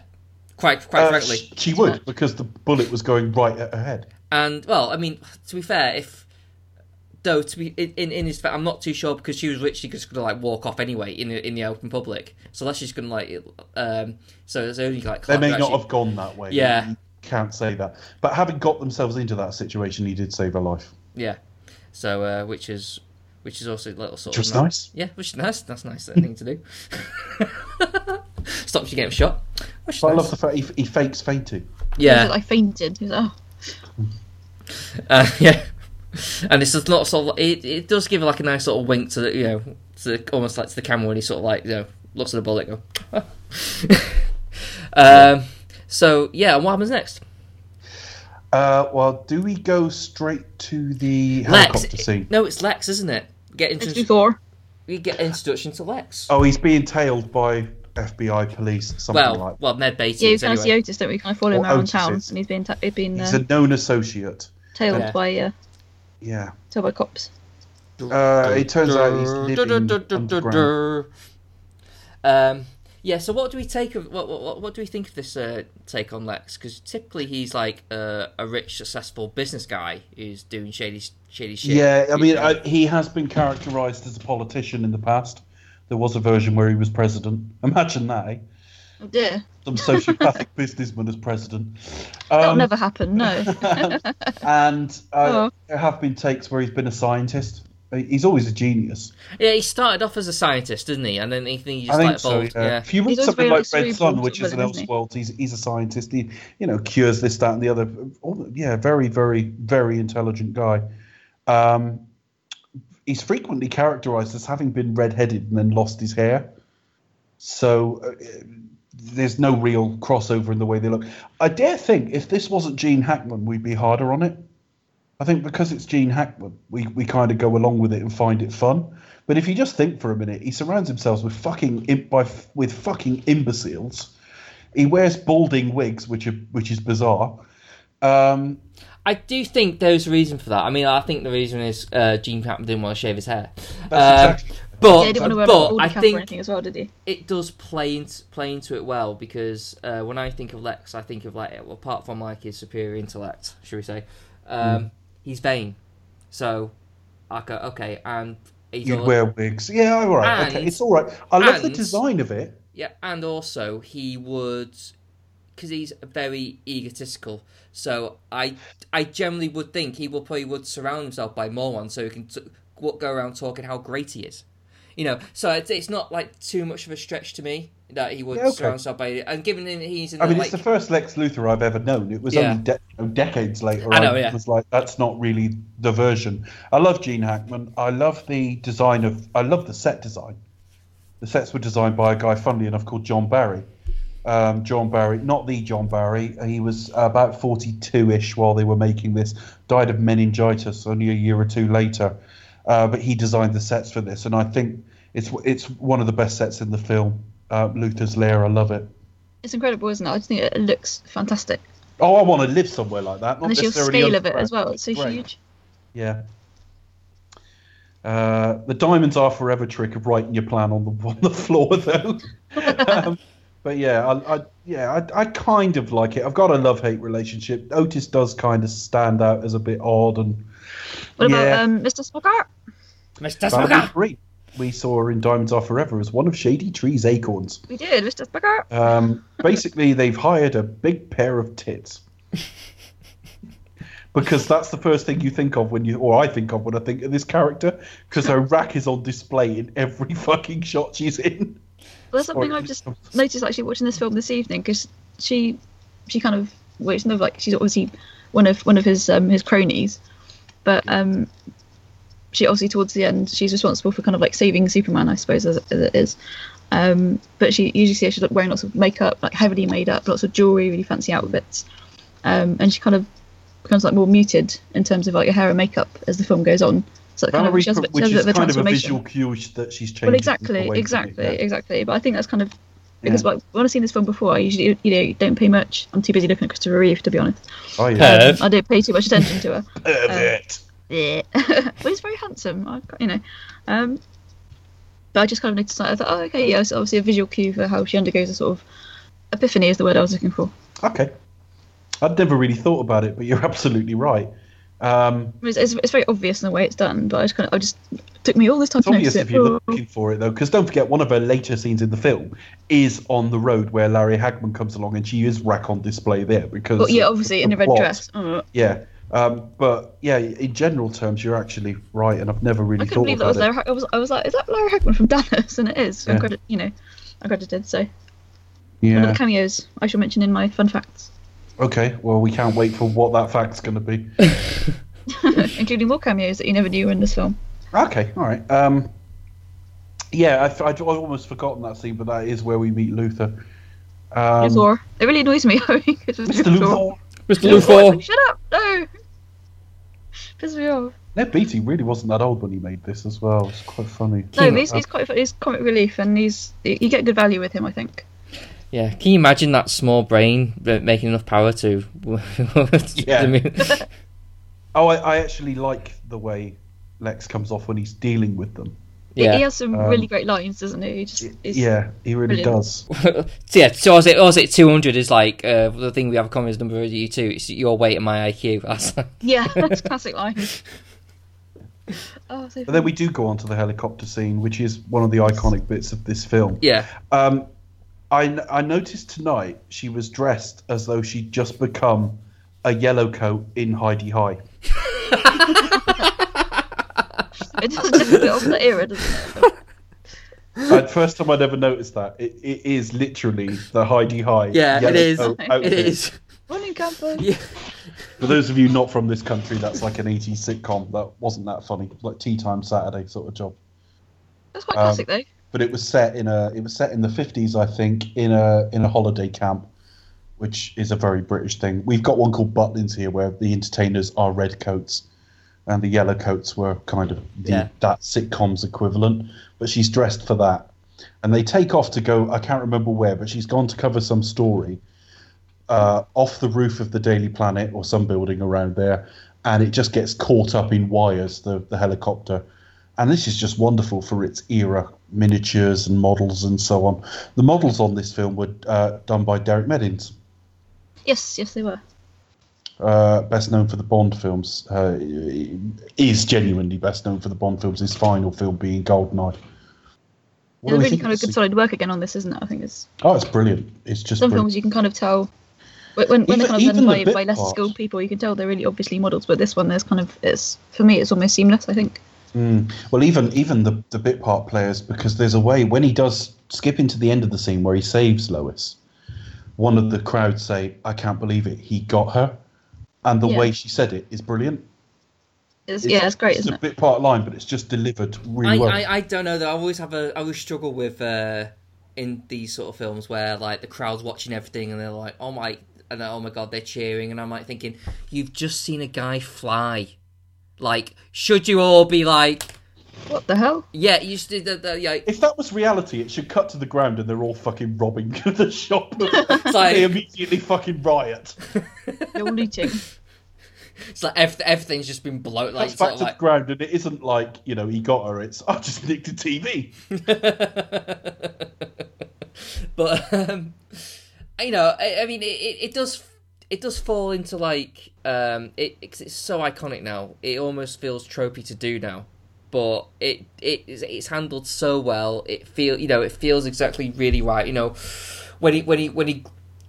When he, gra- when he grabs her and she's like, you're like, oh, don't worry, I've got you. It's like, you got me, who's got you? It, it, Which I it, love the way she delivers. it yeah it doesn't feel like you, you you feel exactly how you're supposed to feel you feel like kind of like yes come on superman you know you, you know so you are there but at the same time i do always think like oh i hate i hate it when like we'll get i suppose well, we're going to do spider-man at some point i'm sure but Yes. you know the ending of that film oh my god is the worst for that and it's just it always makes me cringe when like you have like Sorry, what are you getting at specifically? when you when the Spider-Man? when the crowd is watching um, the events unfold and they just Oh, well, it. you mess with one of us, you mess with all of us.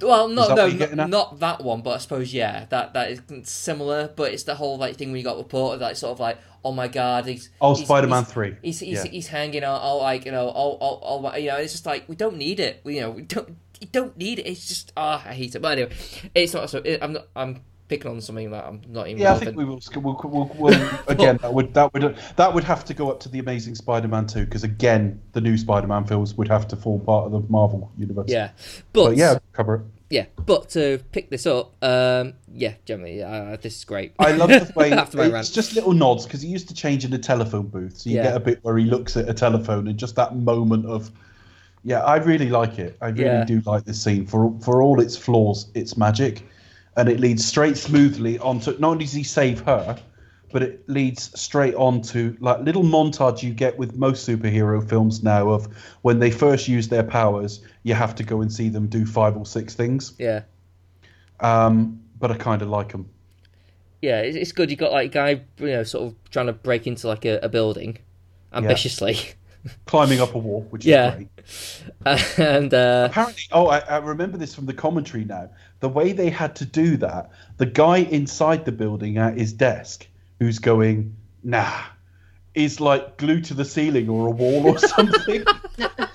so, so he's hanging like upside down. in the most nonchalant way ever as well. It wouldn't, it wouldn't work casting a fat bastard like me, or my flab would be up around the top of my head. So that doesn't look right. He looks so natural as well, doesn't he? He's like, I, I think Dick Donner said on the on the commentary that no, he's he's actually upside down there. yeah, this is a bit weird. It doesn't though. I don't, well, maybe it does, Becca. Maybe you noticed it, but or or noticed that something was off. I never did though. No. And even after he told me, I went back and had another look, and I'm like, I can't see it. yeah, I, I, I can't even think about it now. I can't think of like how it looks odd. It just looks seamless. Yeah. But, um, No, no, yeah. fair enough. Um, yeah. Cat's Dog King, his hair's always sticking up anyway. What I like about Reeve Superman is how he always acts like a gent. I Um, love that he hands and always talks to the police. yeah, I'll ridicule that a bit when we get to three because it's quite fun. It gets quite silly in the end, but at this stage, it's really good. And I like the fact that he saves a he saves a kitten out of a tree. Uh, the, gives it to the little girl. She goes inside and gets the shit kicked out of her. Different attitude to domestic violence in those days. Yeah, that, that made me What squirm a little bit. you? I was like, um, don't tell lies. Like, what? oh, yeah, Superman, get your priorities straight. yeah. but I do like the idea that he actually did get like, you know, he's stopping to do shit like get a car out of a tree, as well as stopping like bank thieves. I like yeah, that. The small things do matter. yeah, to him. And that's a very shortcut for what a decent guy. And I like that, and, and the police where he's like he, he brings the uh, boat down the street, and he's like, you know, let's just go and get leathered. But yeah, I, I think that's part of the the charm for me uh, about Superman is that it's the whole principle um, thing. It's it is about getting you know getting the the police reading the name of the police officer. It is saving the cat out of a tree. It's not just oh I'm just going to stop crime. It's being an example. You know, it's like It's helping It little is- guys and yeah, being an example to society. and yeah. that, and that's why he's a, he's he's a gentleman as well because he's he's he's setting an example to humanity. Like this is how you, how you can be, and I'm, I'm you know I can do this because I am Superman. I've got the gift, but I'm not just simply Essentially, he is basically Jesus. pretty much yeah. That's what it's all about, isn't it? Jesus slash Moses. yeah, Uh, I think the original There was a conception bit of of it yeah, was, there's a bit of a was a Moses under- allegory. But when you look at when you listen to anything Donner says and Mankiewicz, it's Jesus. Yeah, It is Jesus. it's Jesus Pretty with a, a, a Moses esque uh, origin. So it starts off as like as Moses, and it kind of like well, it's Jesus. But it is, you know, yeah. the- Yeah. uh, It's um, it, it was deliberate. You know, the, the even the dialogue they wrote. I send them you, my only son, and that sort Yeah, of. pretty Um, much. that that's. I mean, like at, at, at the beginning when we see the little boy and he's holding his arms out, it's almost sort of crucifix pose ish. you see a lot of that. I mean, it's There done really. It's it's done in later. It's really done badly in uh, Man of Steel, actually. But um, Yeah, uh, it's kind of think- yeah, you're kind of beaten in the face with. I, I do have problems as this film goes on. We ha- we're not getting to them yet. There's a few scenes to go, but the one compliment I'd pay this film, just with Chris having mentioned the Spider-Man franchise, I've always kind of liked origin stories. I mean, when people are like, "Oh, we don't have to do an origin story," great. It's like, no, I quite like them. But if there's one thing that films tend to suffer for, it's the second half of them, because you try to cram a full superhero film into like less than an hour of running time quite often because the first 40 minutes half an hour oh, hour whatever has been the hero's journey So the actual taking, you know, taking over the world plot tends to be a little bit rushed. And I think that's certainly true of the first Sam Raimi Spider-Man film. They really sort of rushed the whole Green Goblin thing Yeah. Not necessarily to its ruination, but it, it, is uh, something I've always noticed. Iron Man, I love Iron Man, but the whole fucking like fighting the Ironmonger bit is like crammed into the last bit as a bit of an, aff- uh, you know, I just I'm not as fond of it. I think it still feels like we got a full film to go without it dragging. Here, Uh, Yeah. so yeah, I, I think this is really great. I always thought that this sort of stuff was my last sort of bit of the film I loved, but I forgot that we get to Lois's interview next, don't we? We yeah we do because it is it's pretty much like sort of non You have uh, Lois interview um, and the flying stuff, and then and then you have like the big uh, set piece at the end, really, don't you? Um, but The yeah, Lois interview I like. Um, the first thing I want to say about it, though it's clearly a set, this film was shot by Geoffrey Unsworth. Geoffrey Unsworth shot 2001. He also shot Zardoz, but he shot he shot some other stuff as well. He's, he's very very very recognizable filmmaker, if, uh, cinematographer, if you know what you're looking for. He just does something with lighting that it's got this dreamlike quality. And on Lois's balcony, there's these lights that have a glow coming off them, and it has this dreamlike quality. The only modern film that I've ever seen that approached that real, unique, almost untouchable look was Let the Right One In, which looks like it's filmed inside a snow globe or something. It, it's really special the way this looks. And uh, yeah, I just love it. I love that scene and I love that feel. And Singer does a good version later on in terms of trying to not copy the look, but recreate that untouchable period feel to something. I really like this. It's probably one of my favourite scenes in the film. Just because it's. Um, you're a big just a big sap, aren't you, Becca? I'm just a big sucker for soppiness. Um, no, I just think, you know, we sort of touched upon it earlier, sort of the scene where obviously they, they've had the interview and they sort of go flying through the sky and everything. Um, but I just think the way it's done, like, even now, um, for a film made in like 1978, the visuals of it still, it looks very convincing. It, it hasn't kind of aged that much with me, I tell you, let's watching this on Blu-ray. Um, the effects still hand, you know, still stand up today. Um, I think it's, it's very touching. He's, she's obviously very nervous and she's very handsome and so she you know doors up wears the best dress and everything and, And she's the just kind of like pants. and the best pink pants too she's like you know she's very like oh you know well, he's, Yeah, cle- what he's, colour are my panties? Well, there's a red bit. Oh shit! quick damn it well, he's clearly very smitten with her as well, isn't he? He's kind of very. yeah he's, This as, was- as much as she's taken screen with him she's he's very much taken with screen her as test, well Where I said he was a beanpole in a sort of makeshift outfit was where he says "Good evening, Miss Lane" and jumps down off the balcony. Mm-hmm. That that was his first screen test. That was where Mankiewicz said he and Donner looked at each other and were like, "That's the guy." He doesn't the look one. quite right. They actually had David Prowse bulk him up, but yeah. Uh, I love this scene. Just on the a side note about David Prowse, David Prowse has to play the role. Can you imagine that Bristol accent? enormously No. He, he just really wants his big break, doesn't he? It's like he felt like he must have been like the guy who got shafted. Like, play it. It's Annie. You know, right? um, yeah, he, he spent big seven man. weeks training with him, um, and yeah, uh, this scene is, is just great. Just uh, they, I can see why they chose it as a screen test to see how the two would play off each other. Margot Kidder was uh, in the final two with Stockard Channing. They said Stockard Channing's take on it was a lot more direct and almost aggressive, but she was quite close to getting it. it'd be pretty much Russo, really, wouldn't it? Was it Russo? yeah Oh, I don't know. I can't remember what the character's Yeah, name, but her in Grease, yeah. yeah Dennis Rus Demis Roussos. got a hickey from Kenickie. Uh, very clever uh, it is Russo. Yeah. you know, But anyway, it is he knows it is it all right? yeah. I need you a have cool, to do cool, podcast cool. on Grease No, now it's because you know Rizzo, so isn't it? It's Rizzo, not Russo. Oh, okay. Well, close enough.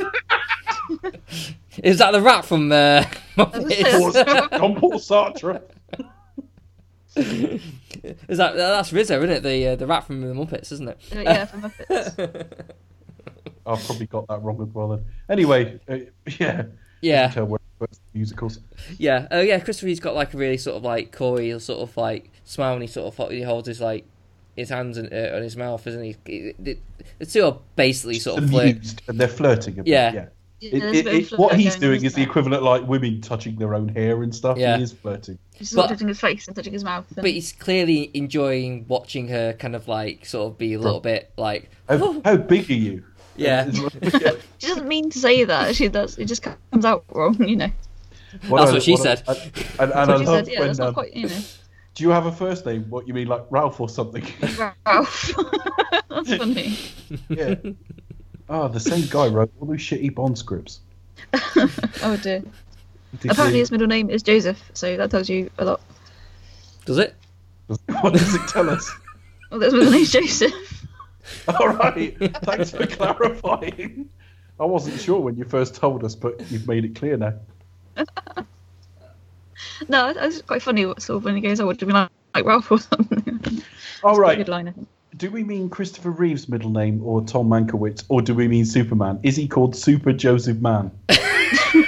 Apparently, it's Superman. That's his middle name. I don't know what Christopher Reeve or Michael's middle name was. They were going to fly. Oh, they when they did the flying scene that follows, they wanted Margot Kidder to sing this, Oh god. and it's only her Can voice you- wasn't up Can, to it. can you imagine? Can you imagine though? Like, can is, you Stockard Channing was read in a my musical. mind? That's the one. I don't Yes, know Angel. what I'm supposed to. Oh, whatever the lyrics are. Yeah. I mean, the the, the music is great because it, it, it it's lovely, but I mean, like, I do question: Do we even need the even the voiceover?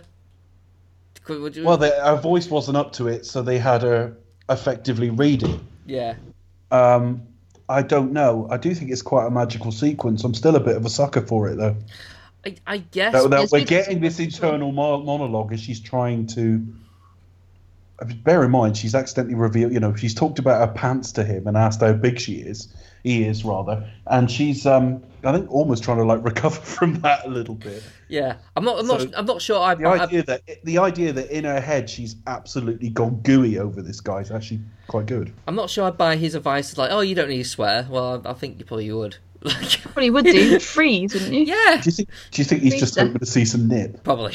no, I'm That not. was it. Though I'm not sure why he's got X- X-ray vision. So I'm not sure. We never see his, do we? He No. obviously get that cold. No, amazing enough, we don't. But um, yeah, no, it's. I mean, it. I, I see what you mean, David. It, it is lovely. I think, but I think it, the voiceover is a little bit on this. I think it would just work just as well had you just had the score and just you know had it be just a. It has to be shorter because it does go on a bit. It would. saying- It would have to be a lot But short. I think just seeing the two of them just like being together and the music will tell tell you more than enough. Um, Yeah. For me, but yeah, But yeah, then he drops her. yeah. He drops. Yeah, then Nice he, one. He saves her though, so But as he catches her, and they they sort of end up with her arms around his neck, and they're sort of embracing more like it's a slow dance. Um, there's a sort of almost recall to that in Superman Returns, and I do I do quite like that shot that they're a bit lost in each other. I like it. yeah, it's a nice But touch, isn't it? I think. Yeah. Yeah. Although obviously there is some creative license because he gets her to put her arms out. Really, she should just be hanging down. Yeah. He should be dragging her along like a fucking rag doll. But there you go. Yeah. She'd be Wouldn't like be hanging quite off by the finger, going romantic. ah. And instead of her eternal monologue saying, you know, can you read my mind? It'd be fucking have me shoulder. I mean, I can maybe read a mind, but only to a certain extent. I mean, you imagine like I suppose like going at the speed they might be going at that she's probably gliding along. Like, but Possibly, I don't know. I don't know. That's yeah. Um. So yeah, and then uh, then we find out that it's actually like a you know a double date with Clark. apparently. Uh, oh, just He's yeah. going to show you the time of your life. Go and have a burger. what a wonderful piece of acting, though. That's the, for me. That is the best scene, or the best scene in the whole Nice effect film. as well because it, it's all done in. It appears to be done in camera. It's not. It's done with a plate, but you've got him going. It, it seems to be in one shot that she. But it's goes- really not, no. Yeah. Um, and he, yeah. Um, but he comes in and he decides he's going to tell her. He, And he starts to tell her. He Starts plays. to, and then decides. Well, he plays the idea of it, doesn't he? He's like, oh, I'm tempted. I'm tempted just to kind of like you know take the last off. I, I think that there, there is something to that, like um, one of my favourite parts in the in the series, really, um, which we'll have to talk about next week. But there's element of it here where he is, where he's like his body changes. You know, you got that. You know, when we talk about how like he plays Clark Kent differently than Superman. Uh, and there's like two different ways, sort of like it, it's a fairly subtle transition. Yeah. It doesn't just immediately go right and straight Yes. up. it's Um, yeah, it it's like you know I'm really, I mean, I mean, I was. Yeah. so yeah, it, and yeah, he takes him out for a burger, and then we get Lex reading the newspaper. The film goes to shit now, comparatively. I think so. I think to this point, I think it's still possibly the best superhero film ever made. I think it blows it in the last sort of 50 minutes or so. Okay, I'm not as keen on this stuff. so like so um so we get to Lex, uh, and he's like sort of figuring out like well he's he's got his plan, you know he's, he's established that he likes you know, you know property, uh, he wants to own land. Land, land, land. It's all about the land. Yeah, if people people pay for the nose for it. But it's it's not a smart. It's, it's quite a smart idea. But you know, in in term you know, in terms of like villainous goals, you know, it's not like Yeah. you know, it's Have a nice radioactive bomb site. Well, yes. Yeah. I mean, well, we get a bit more prob- problematic with the Superman Returns for that. Yeah, idea. who'd want to live there? But anyway, but it's kind of like things like you not really thought that's through, have you? Really, Lex? He- I would have loved it if in Superman Returns he just put up a Wendy house and gone, there we are, property. I've, I've got alien technology. Yeah, that does what? Like, you're gonna stop me from like military missiles? Like, how, how are you gonna use it? Like, so, like what are you gonna do? Um, but um, I mean, gardeners are not going to be buying anything here. But in terms of general like sort of idea, yeah, I, I think it was. I think what really plays well, what I kind of really like about um, his Lex Luthor, how he just casually sort of thinks things through and comes up with stuff that people haven't even thought about. Like, well, of course, you know there'll be me- um, there'll be meteors, they'll be radioactive to him, so obviously that can kill him, and he can't see for lead. So oh, there you are. That's how we're gonna get. That's how we're gonna get him. And it's there's there's certain sort of like logic to it that um, it- that's really well played off um, and and it's not, it's very well played off that you don't necessarily think. Well, of course, not everyone's thinking about it. But this guy's actually really, really smart, dangerously smart, and I think it's to the to Gene Hackman's, uh, should we say, performance. I think he he's, uh, plays a role with a kind of like he's really enjoying it. He's kind of he's kind of reveling in his kind of glee, as it were. Oh, it's a big performance. Uh, very much so. It goes big. I just think a lot of this from now on go just goes on a bit too long because we Yeah, cut to the west agree with you, coast David. And, bit, it, and it's kind It of a, a lot sparser. So suddenly the visuals aren't as nice, um, and it just takes a long time to play out. Um, he because he it starts with him. He basically uh, reprograms the rockets, doesn't he?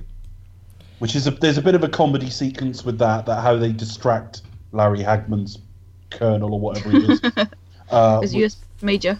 yeah, and then Just like her, and it would and then you've got Otis putting the wrong coordinates in, perfectly understandably, but the reaction's quite funny. needs a longer arm. And then he gets Superman to come to his place by speaking on his frequency, which again is a bit of a stretch. How would he know that? But all right.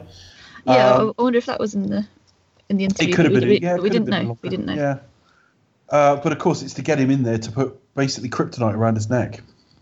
Yeah, it's the one thing, obviously, you know that he can't survive. Well, he survives as long as the plot needs him to. To be fair. Well, exactly. yeah, to be fair. Yeah. I mean, like, I mean, like, at which point? So, uh, wait, uh, we at the bit where Superman's at Lex. Yeah. yeah. I mean, Yeah. There, there's a love. There's a lovely scene when it, it, he, but he puts the kryptonite around his neck, and he's in the pool, and he, like, after reveals his plan, and then Mr. Teschmacher says, "But my mum lives in New Jersey," and he kind of just looks. Hackensack, New Jersey. Yeah. That seems And- and- and- deliberately cruel. He's chosen Hackensack, New Jersey for the other thing. He I- would have known that. I mean, I, I, I think I don't think he's necessarily just thought of that, but um, I bet it's just that little sort of look at the watch and went shaking the head. He's very thought, sort of uncaring. That He is doesn't like, really- oh, that's such a good. I think it's probably my favourite uh, Mm. part of uh, a lot of Lex in these films. Um, so Yeah. yeah, I just love that bit. But yeah, What's he says Something to him like, uh, is this how you get your kicks destroying the lives of millions? And he goes, no, taking the lives of millions, or something like that. I think I the quote slightly wrong. Something along those lines. But yeah, Superman is slowed down by the whole thing that there is the kryptonite, uh, but uh, Miss Teschmacher takes it off him. If She he saves if he promises to save Yeah. her first, so he's got to go for that missile first. and um, yeah, they're not before him essentially sexually assaulting him. Yeah. it's a bit like it's a bit out roundabout the blue, isn't Well, it? Just like- a couple of films time he'll sexually assault like Billy Connolly's wife on the Statue of Liberty. so um, um, yeah, it, it, it and bit- and and it's casually just like cruel to Lois Lane in in uh, in, in in Superman four. Just- what I think this this is where we start to see uh, they were in, they were under the gun, they were running over, they were running out of money. They were going to make two films. The second film was going to end with Lois dying somehow, and the spinning the world back. Um, they decided that they were going to put and they were going to put it in this film. In what became the Donner cut of two, we find that this film would have ended with um, the, the rocket being pushed into space and breaking the three supervillains out of the Phantom Zone because their little glass panels floated far enough now to be near Earth. Um, it's kind of similar in the theatrical cut. They're still broken out in a kind of similar way, but they, they have to put another set piece in. Um, consequently, this is all a bit botched. It's all a bit, all right, we got to finish this film somehow. So I'm not over. I'm just not fond of this stuff from now on. I've loved this film so far. That uh, it's it's genius. You would almost for, not notice that there are three distinctly different tones in the film. Everyone in the film's magnificent. You've got the definitive screen Superman. It's been fantastic, but I'm not fond of this last last sort of three quarters of an hour very much. It does drag a little bit. It kind of takes a while to get to where it wants to go, and it's just like get on with it, get on with it, you know. There, there are moments in it, I must admit. Um, I mean, I do agree with you in terms of the concept; it's absolutely flawed, and we'll get to the bit I actually hate. But um, I think in what is really good is the the bit with Lois where her car's getting uh, trapped, and it is generally That's terrifying. Really, really It is- harrowing. it's nightmarish almost. It's like it is like the stuff that you would like just traumatize you. Mm. Um, so for that, I must give it credit for that. Um, Yeah, I mean, watching it tonight, he, he senses something's going on with her, and so he flies to try to save her. And he takes ages to get there, and you think seconds later he circles the Earth dozens of times in seconds. Exactly. And it, and it, and all right, that's a silly point, but that's only there because they've kind of like rushed it. it it's kind of like, well, we got to do something. There's two bits I hate in this sequence. There, first up, there's basically an earthquake because he's fired two two missiles, one towards Hackensack, basically just to distract Superman, and the other one towards the San Andreas Fault. That's his plan to break part of California off into the sea. And then he owns a load of what is currently worthless desert land that will then become beachfront property. That's the idea. Otisburg. Otisburg. Yeah, Otisburg. He's drawn. He's drawn all this on the floor in his like apartment. and yes, And- it's the wrong way around. Yeah. So there is an earthquake, and it's followed by a load of aftershocks. So it breaks like the Hoover Dam, which injures injures Jimmy, nearly floods of nearly floods Toy Town, and um, That's the only. well, it's the only shit miniatures in it. There's a bit where he basically causes a bit of a landslide to, to cut off the river. And the river is cut off. The landslide is like what look like little pebbles. And the town is clearly sat on some like Subbuteo style like astroturf with little dolls houses. Is it a bit like Team America? It's really it is It's sub Team. America. It's really poor. I don't know if that was a reshoot or whatever because we know Derek Meddings could do excellent miniatures. Uh, I would imagine that was a time issue. T- if you turn, uh, perhaps there wasn't going to be the actual earthquake in the original. Perhaps they just had to get some of that inserted footage. So that's quite poor. But then obviously we go from sublime to terrible because you've just had this harrowing death scene. He pulls her out of the car. She's filthy and messy and dead. Um, I'm That, only glad that they- performance is great, by the way. I think. I am really glad they didn't cast Pierce Brosnan. You know what I mean? It'd just be like it would just like be. He wouldn't be flying around the earth several times. Or George be like, Lazenby. This, this is per- this is perfect. But the way he gives Well, into she's still warm. is, is wonderful. I know exactly. If only that had been an Aston Martin she'd been buried in, Pierce Brosnan would have turned up. like it might be my day. Um, yeah, I, Dear so diary, Up, jackpot. until he screams and flies up into the sky, it's absolutely fantastic. Is this now the bit that Yeah. you don't like, Chris? Yeah, uh, I think this contradicts everything. Um, I mean, for starters, it's it's bad. Uh, it doesn't make any sense. Um, I mean, affecting your shot that you can't just fly around the world and turn back time is absolutely preposterous. Um, um, so on that level, it's completely rubbish. And not only that, he turns back time, but but by the movie's logic, but everything's still resolved. Everything's like so. Everything's already he's already done. He's done.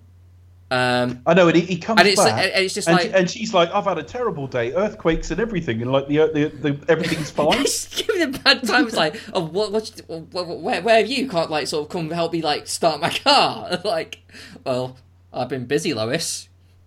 That's all right. Um, I, right, I, yeah, you, yeah, your engine you could do with a bit of a service Yeah, on like, this engine. and- like, I mean, like, I mean, fair enough. She was blissfully unaware of all the shit, but she just mentioned all those like those earthquakes going on and all this stuff. It's like, but but Yeah. everything around you's undamaged. You were buried in a landslide before. This doesn't make any sense at all. I know. It's it it it's it's like, what what are you thinking? Like, how how does this make any sense whatsoever? But the desperation of how he plays it is extraordinary. And even if it, even as he's flying around the earth, you get close-ups. yeah, I and mean, you almost and and that whole because I was thinking about that whole speed issue, like like in the theatrical version, he flies to Paris next week, and it takes quite a while. He, well, actually, it's almost like he's almost used the force. You know, he's almost drawn more power from grief, and that's how he's generated Yeah. such speed. It's a shit idea, but it's actually reasonably. It's a ba- It's a well executed terrible idea. the the performance. I mean, yes, I'll go with that. Uh, the performances I do not have a problem with. Um, but the whole idea on principle is a it's it's a shit idea. It doesn't make any sense on Yeah. any level. It breaks its own rules. And all, Every not, time you have a bad date, just turn the earth back. have well, e- exactly. Not not only that, it's like, well, what's the point? You might as well just fly around the world every every every time something bad happens. What's the point in doing anything? Because you just resolve everything by by doing that. Also, I think it also contradicts the the message of, of the lesson you're supposed to learn. Like, you can't stop everything. You can't. That you know- hangs to yeah, but that hangs together better. I think that's I think if you take that as the message, which within the context of this film I think is correct, he couldn't save his father. Well, you yes you can't uh, save everybody. You're probably right. Across the arc of the two films, as best we understand them from what we know of the Richard Donner cut, more on that next week. We will be concentrating just for we just as an aside, we'll be focusing mainly on the theatrical cut because that's what everyone has seen. But we will be talking about the differences. And Marlon Brando is in the so-called director's cut of the film, the Donner cut. Um, and I think it's much. It plays much more. It plays a lot better when the theme is actually about selfishness. You know, his his adopted father tried to teach him that yes, you can, uh, you know, do touchdowns and everything, but it's not just about you. You're here for something more. Jor-El tried to teach him that he's there for something more, and that you don't put one above the rest of them. Um, and he pays the ultimate price for that in the second film, the Donner version. He doesn't in the theatrical cut. Hence, I think the cohesiveness of that theme gets a little bit lost. And we're left with then what you see, Chris, which is, well, hang on a minute, you learned earlier in the film you can't save everybody. yeah. But in some respects, having said that, he hears his dad's voice, and it's like, well, you're here for a reason. And it's like, actually, I can save people. Now I know what my skill set is. I yeah, I just don't think it's it's earned that that well, and I think it's just a flawed idea. I think it's just tries tries to make sense of it, but it I, to me I quite agree. I don't it like doesn't. it. Um, so I, I it, uh, reason why I don't like it because I, I think it's just bad on every level. I mean, put performances aside, and and, and how and how it's actually directed, I suppose yes, but And, and Um, California has rarely been shot uglier, mainly because of where they are in California. Yeah. I don't. I don't mean that as a knock on Geoffrey Unsworth. This film's beautiful, but it, it just it's just all a bit sparse and barren, and I don't like it very much. Becca, what did you think? I would kind of have to agree with Chris a little bit, to be honest. Um, Just a little it does bit. kind of undo, just a little bit. it does kind of undo everything. Um, and I find the idea of him sort of going around the it's, it's an amazing effect, but I just find the idea of him kind of going, you know, the other way around the globe. So actually, it wouldn't actually reverse time. I don't think Yeah, and when, when the Earth comes to a standstill, wouldn't we all just like fly off? we would all die. Yeah. we would all Yeah. die, and it's just it defies the laws of physics. And I mean, I'm I'm no scientist, but I just think what? But I, you know, it's a nice effect. Um, Does it it- has because some Does you know, it remind you of comedy um, but British Airways or is it Concorde? You know, we see like the the, the, the lines going around the Earth. I know the one you're on about. I- I can't the remember- effect's Yeah, actually- it's one of the- those, isn't it? uh, the effect is done again in the Donner cut. It wasn't ever intended to be because one of the knocks on that film was, but he did that in the first film when he wouldn't have. Yeah. They're No. just piecing to bed, together as best they can.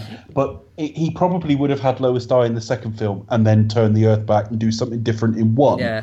But because you've Yeah. killed her in one, you can't really kill her in two. So No. it ends up being a bit link, more linked to the love story. The effect is done better in two. I've still got the same Is it? problems with it, but they, they handle yeah, the visuals of it a lot better. Obviously, it's made a lot later, but they are still trying to mimic what they would have done in 70, right, Yeah. 80 Sure. in that case. it, it Um, does look better. Plus, it's, it's still very much kind of on the nose as well, because obviously previously in the film he's like, you know, you mustn't meddle in the affairs of humans and don't affect. The, the, it isn't just about the limits of what he can do, though. It's also about putting his own interests first. And that gets, de- as I say, yeah, what he, gets what he can't with do next from week. the moral, moral the, un- the undoing because he loses his powers in two. I won't go into it much more than that, but clearly it gets undone. It gets undone because there's a Superman three and four. Um, but the way they undo that loss of his power is much more personal and painful and uh, meaningful in the Donner cut than it is in the theatrical cut, and it has a direct link to having to pay the price for your own selfishness.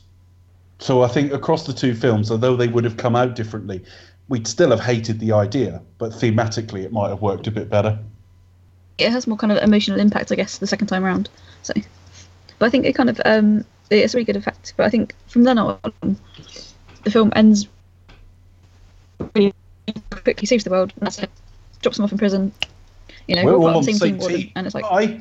the end. The end. It's like, oh, okay. And he All of a flies into space, breaks the fourth wall. Credits. flies up into the sunset. Yeah, all of a sudden, at the end. Oh, I don't know if Yeah. you get sunsets in space.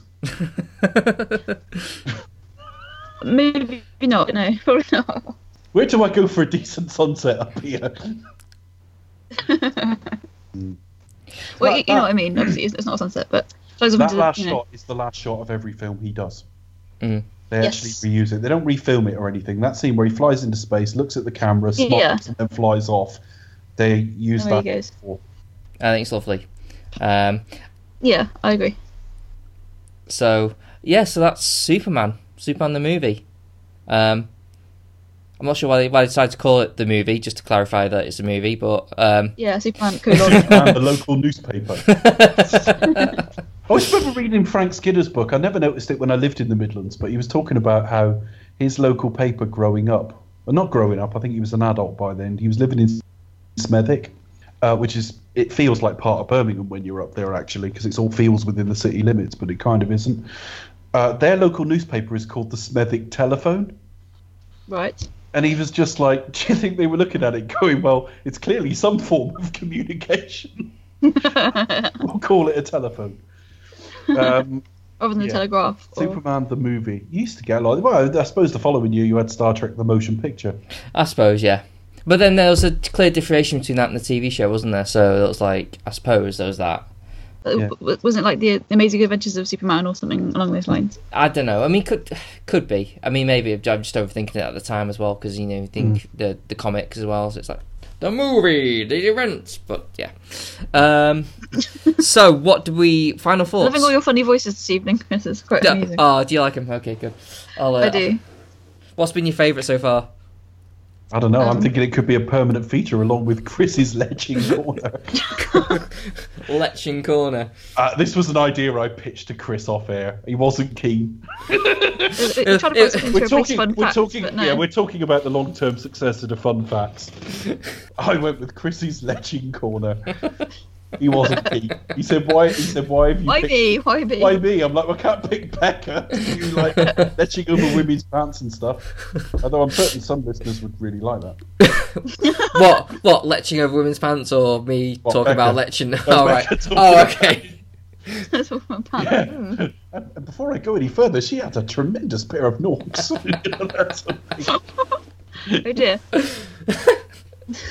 um, my final thoughts on this film are, quite simply I've said it all the way through, really, that I, I thought it was going to be. I'm, I'm used to the last third to maybe a quarter of a film being weak, particularly in sort of an action genre. And I'm used to, but I actually thought falsely as I went through this film about halfway through we were done with the good stuff after he saved Lois. But it does go a little bit further with the interview and all the rest of it. And looking at the version I watched, I've watched both, but tonight it was the extended cut where I was doing the time checks. So it was a two-hour, thirty-one-minute film, inc- including credits, and everything after about one thirty-five I didn't really like very much, apart from some of the performances. But the first one hour thirty-five, and I was almost ready to say uh, because two used to be my favourite in this series. Uh, and I'll go through the flaws in that argument next week because there are problems with saying that. But I think it still stands as one of the strongest superhero films ever made. I think it's responsible for the fact one of the it's one of the reasons we we get strong casts in superhero films now. Although there wasn't a glut of great superhero films that followed this, well, it was good enough for Brando, it was good enough for Gene Hackman, and so on. So it wasn't such a stretch to go and get a Nicholson or something like that. It's got a singular feel to it. It's it's got one of the finest scores I can think of. All of it is just beautiful. Um, some of the sequels uses some of the same fanfare, but there's different people writing different elements of it. It's the last film from an absolute master in Geoffrey Unsworth, so it's got this beautiful lighting to it. And if you want one scene to show that, the interview between Lois and, and Superman on the balcony, it's just got this lovely feel to it that you can never recapture. Spider Man, Batman, anything. They're not going to have it, nor should they have it. They shouldn't look exactly the same. But it remains a flawed film, but that was largely its production and having to compromise towards the end. But for the most part, it's very, very special indeed. Uh, I uh, agree with you, uh, Dave. I think this is probably um, a huge contender for the best superhero film ever made. I was thinking Um, about it earlier. It's still in my top four, I'd say. yeah. But I, I won't talk about the other three now, I- but it's still in my top four. I think there's something really charming, really magical, and really very sweet about this film. I think it's um, more importantly than anything, it captures the real heart of Superman right out the gate.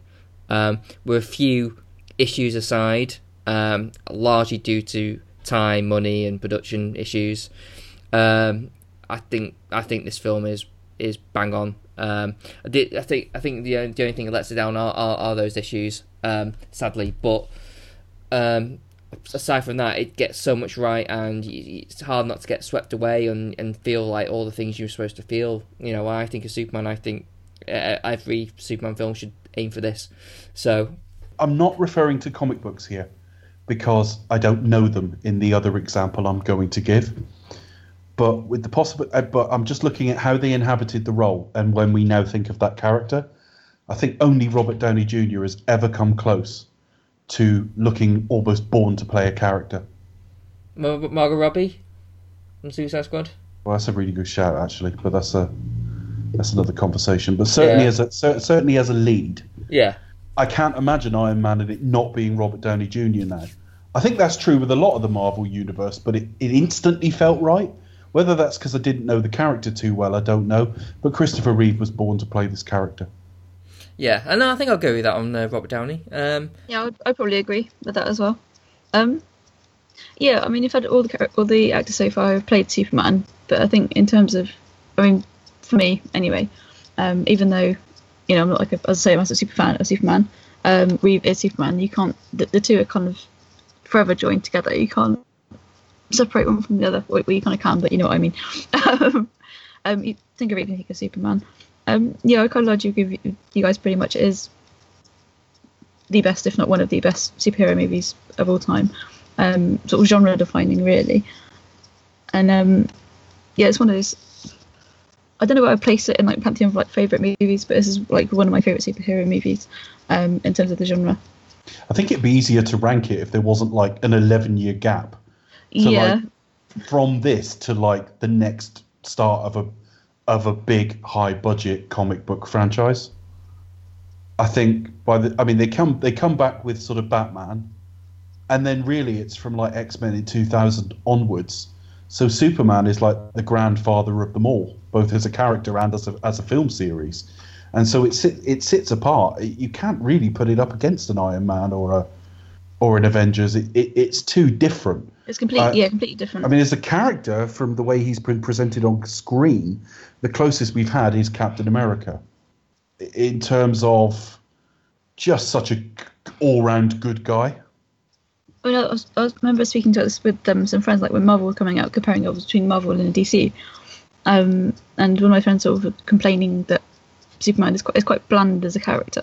Um, like he's basically kind of apart from obviously kryptonite, but like he's, you know, he can fly. Um, he's really strong. He can see through walls, and he's basically perfect and impervious to pain and everything. It's like, well, actually, hold on. If you start to peel away the layers, there is quite a complex character, and he's not, you know, in terms of um, sort of uh, from emotional kind of standpoint, there's got a lot more to him than that. So perhaps he's not quite so boring. I mean, I always say when people say things like that, um, it's like, well, it, it's how much how much you read into it. I mean, it depends on Exactly. what it depends. I mean, Superman can be a really boring, bland character if he's written wrong, you know. But the the mark of like what makes a good film and what you know and what is is how it's written. You know, it's it's like what do you do? Like even like with something like Captain America, who is basically like a goody two shoes Boy Scout. Well, what do you do to make him interesting? You know, it's like with Winter Soldier. You Well, take it, managed it. yeah, you put you put him Well, in a, exactly. you put him in a And you situation. put somebody like Chris Evans in the role. Yeah, well, no, it's not just that, but you put him in a situation where it's put to the test, where it becomes complicated. Where you got this inner conflict, you know, with like it, it depends on like you, Superman can be just like this good heroic Boy Scout, but it's the inner conflict, it's the human qualities, it's the fighting those inner demons that it's like fighting the, it's the struggles of everyday life. It's like, well, why can't I just Yeah, reveal makes it my, why can't I complex. you know, why can't I just have an ordinary life? Why why can't I just you know do these things? Why you know why can't I just save everybody? You know, it's it's, it's dealing with that sort of like inner guilt, but at the same time, It's the having to- Jeff Goldblum argument having to- Jurassic Park yeah. again. It's Yeah. just because you know you can, should you though? Um, and th- so there's always limits to his power. There's an emotional naivety to him. I mean, he grew up in the sort of the middle of nowhere on a farm. Yeah, well, he is, he is he's an done alien, that anyway because he? he's an alien. So you know, he always kind of feels a bit of an outsider, a bit adopted. That's one of the things that drew Bryan Singer to it because Bryan Singer's adopted, and he can't have the things in life that would make him happy, but he genuinely cares about people at the same time. But also, there's there's different levels of power as well. I mean, you know, it, it, it's different types of power as well. I mean, if you if you know you think of like speed and physical strength, then maybe. But we know from the other universe with Marvel that the, you know there's characters who can play with time and things like that, like Doctor Strange. Well, how would Superman deal with something like that? Hmm. So I, I don't really agree because superheroes are generally as strong as the plot requires them to be. So if the plot requires them to be challenged, they will find whatever they're fighting challenging. Batman has no superpowers, but they make him, you know, generally when they do it right, they make him deeply intelligent and he thinks his way around it. I I don't buy that argument. The other thing I think you've got to bear in mind is this is 1978. It's an era that's had an awful lot of very dour films, great films, but certainly downbeat in their way about corruption and the way the world was. But also, it's the first time. I mean, they they invented the te- the flying technology for this film. So I think if you're showing off what is possible in cin- cinema, Superman's a great vehicle for that. I think so. I mean, as I say, think about it like at a time where it things was a lot more dark, a bit more dour. Everything's about Bob um, corruption and things like that. Uh, it's almost like a perfect time to have this kind of like symbol of hope, like the American, the real American way, and sort of like how you could, how things could be if we just take a shining example, you know. Um, so yeah, I mean, even Batman could be like a, a boring character. I mean, you know, you can just how you write, write, him as just a guy who goes around just beating people up, you know. But well, as, as much as Batman has a lot more love interests, generally Yeah. speaking, through his history, he still can't commit to somebody per se. yeah, You know, he, he's still having his whole life compromised. He's still trying to work through his days when he's busy all night, sort of thing. And he's a billionaire. There's a certain remoteness to him. I think you could level. It's easier to level it at Superman because Superman is like almost seen as perfect. which I think's a mistake as well. I mean, you don't have to paint him as perfect. I mean, it's like I think they sort of build him as like sort of eh, like- like smart as well, which um, well, that's not necessarily the case. He's just a like a, you know a, a He's not perfect in this film. He's just he- he's just he- a guy from Kansas, really. He's he- just he goes to see. He goes. He's been well brought up. Yeah. He's got good genes and he's been well brought up. And he goes, but he talks to his dad in the extended cut. To be fair, you know, he's like, keep your, you've got to keep your other identity. And he's like, well, why? I don't want to. And he's bumbling and all the rest of it. You know, and in the second film where he's talking to his dad, again, particularly the Donner cut, why haven't I done enough for these people? And mm. it's not that he suddenly doesn't care about people, but there's still a bit of an internal struggle. He's not good and that's an end to it. He's good, but there's still internal struggles. And and that's not even really touching the comics. That that is the evidence we get through these films. Mm. Christ, by the time we get to Superman Returns, he's virtually a fucking stalker. Bless him. Oh, dear. Oh, I shagged her. Pity she can't remember.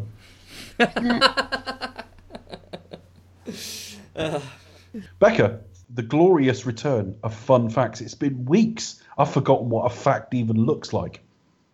Yes, I have um, only about four fun facts this week, but I do have some fun facts. I think it's worth a jingle. Hang on.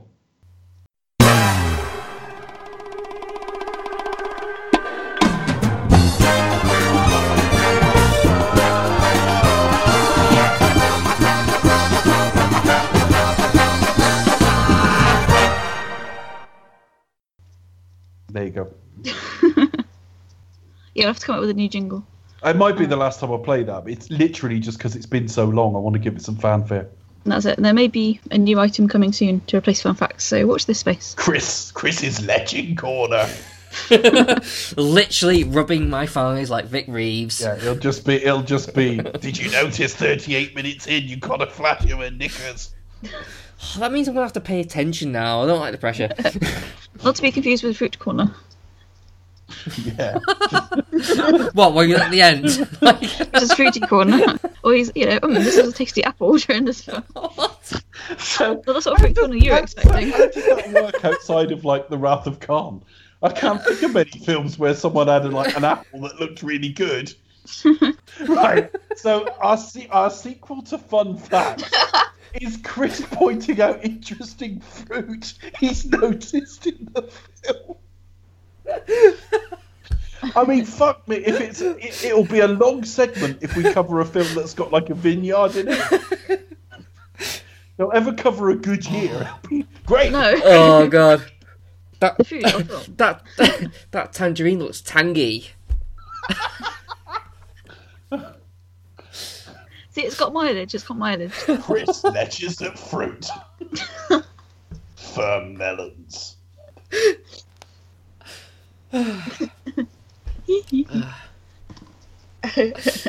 anyway, back to the package.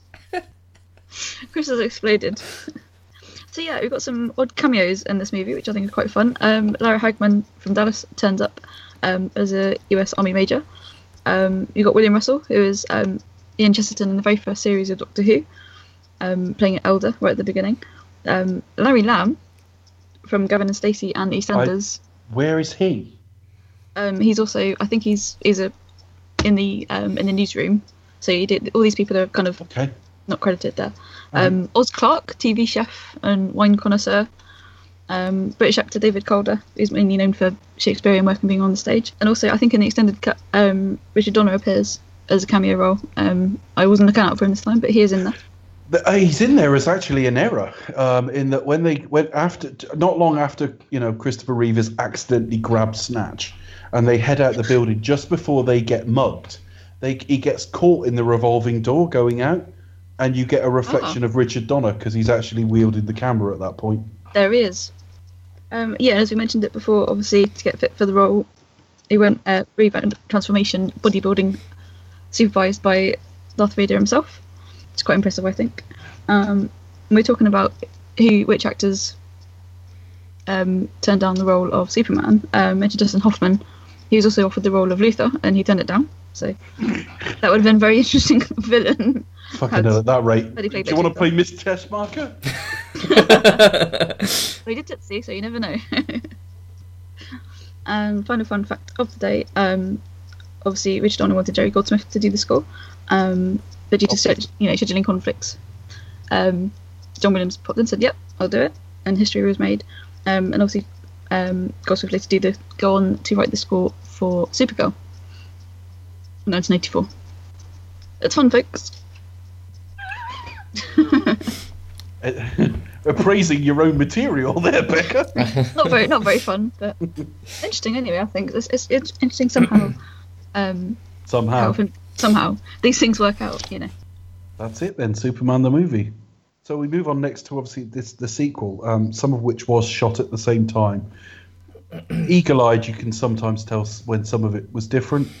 Um, I would say we'll talk. We was shot at a different time anyway, but we'll cover that more next week. What about social media, folks? Where can we find us?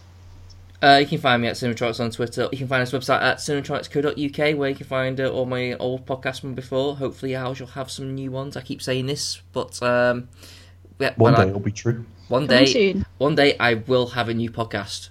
Uh, but yes, But in the meantime, you can check out our first thoughts on Batman v Superman. from last year.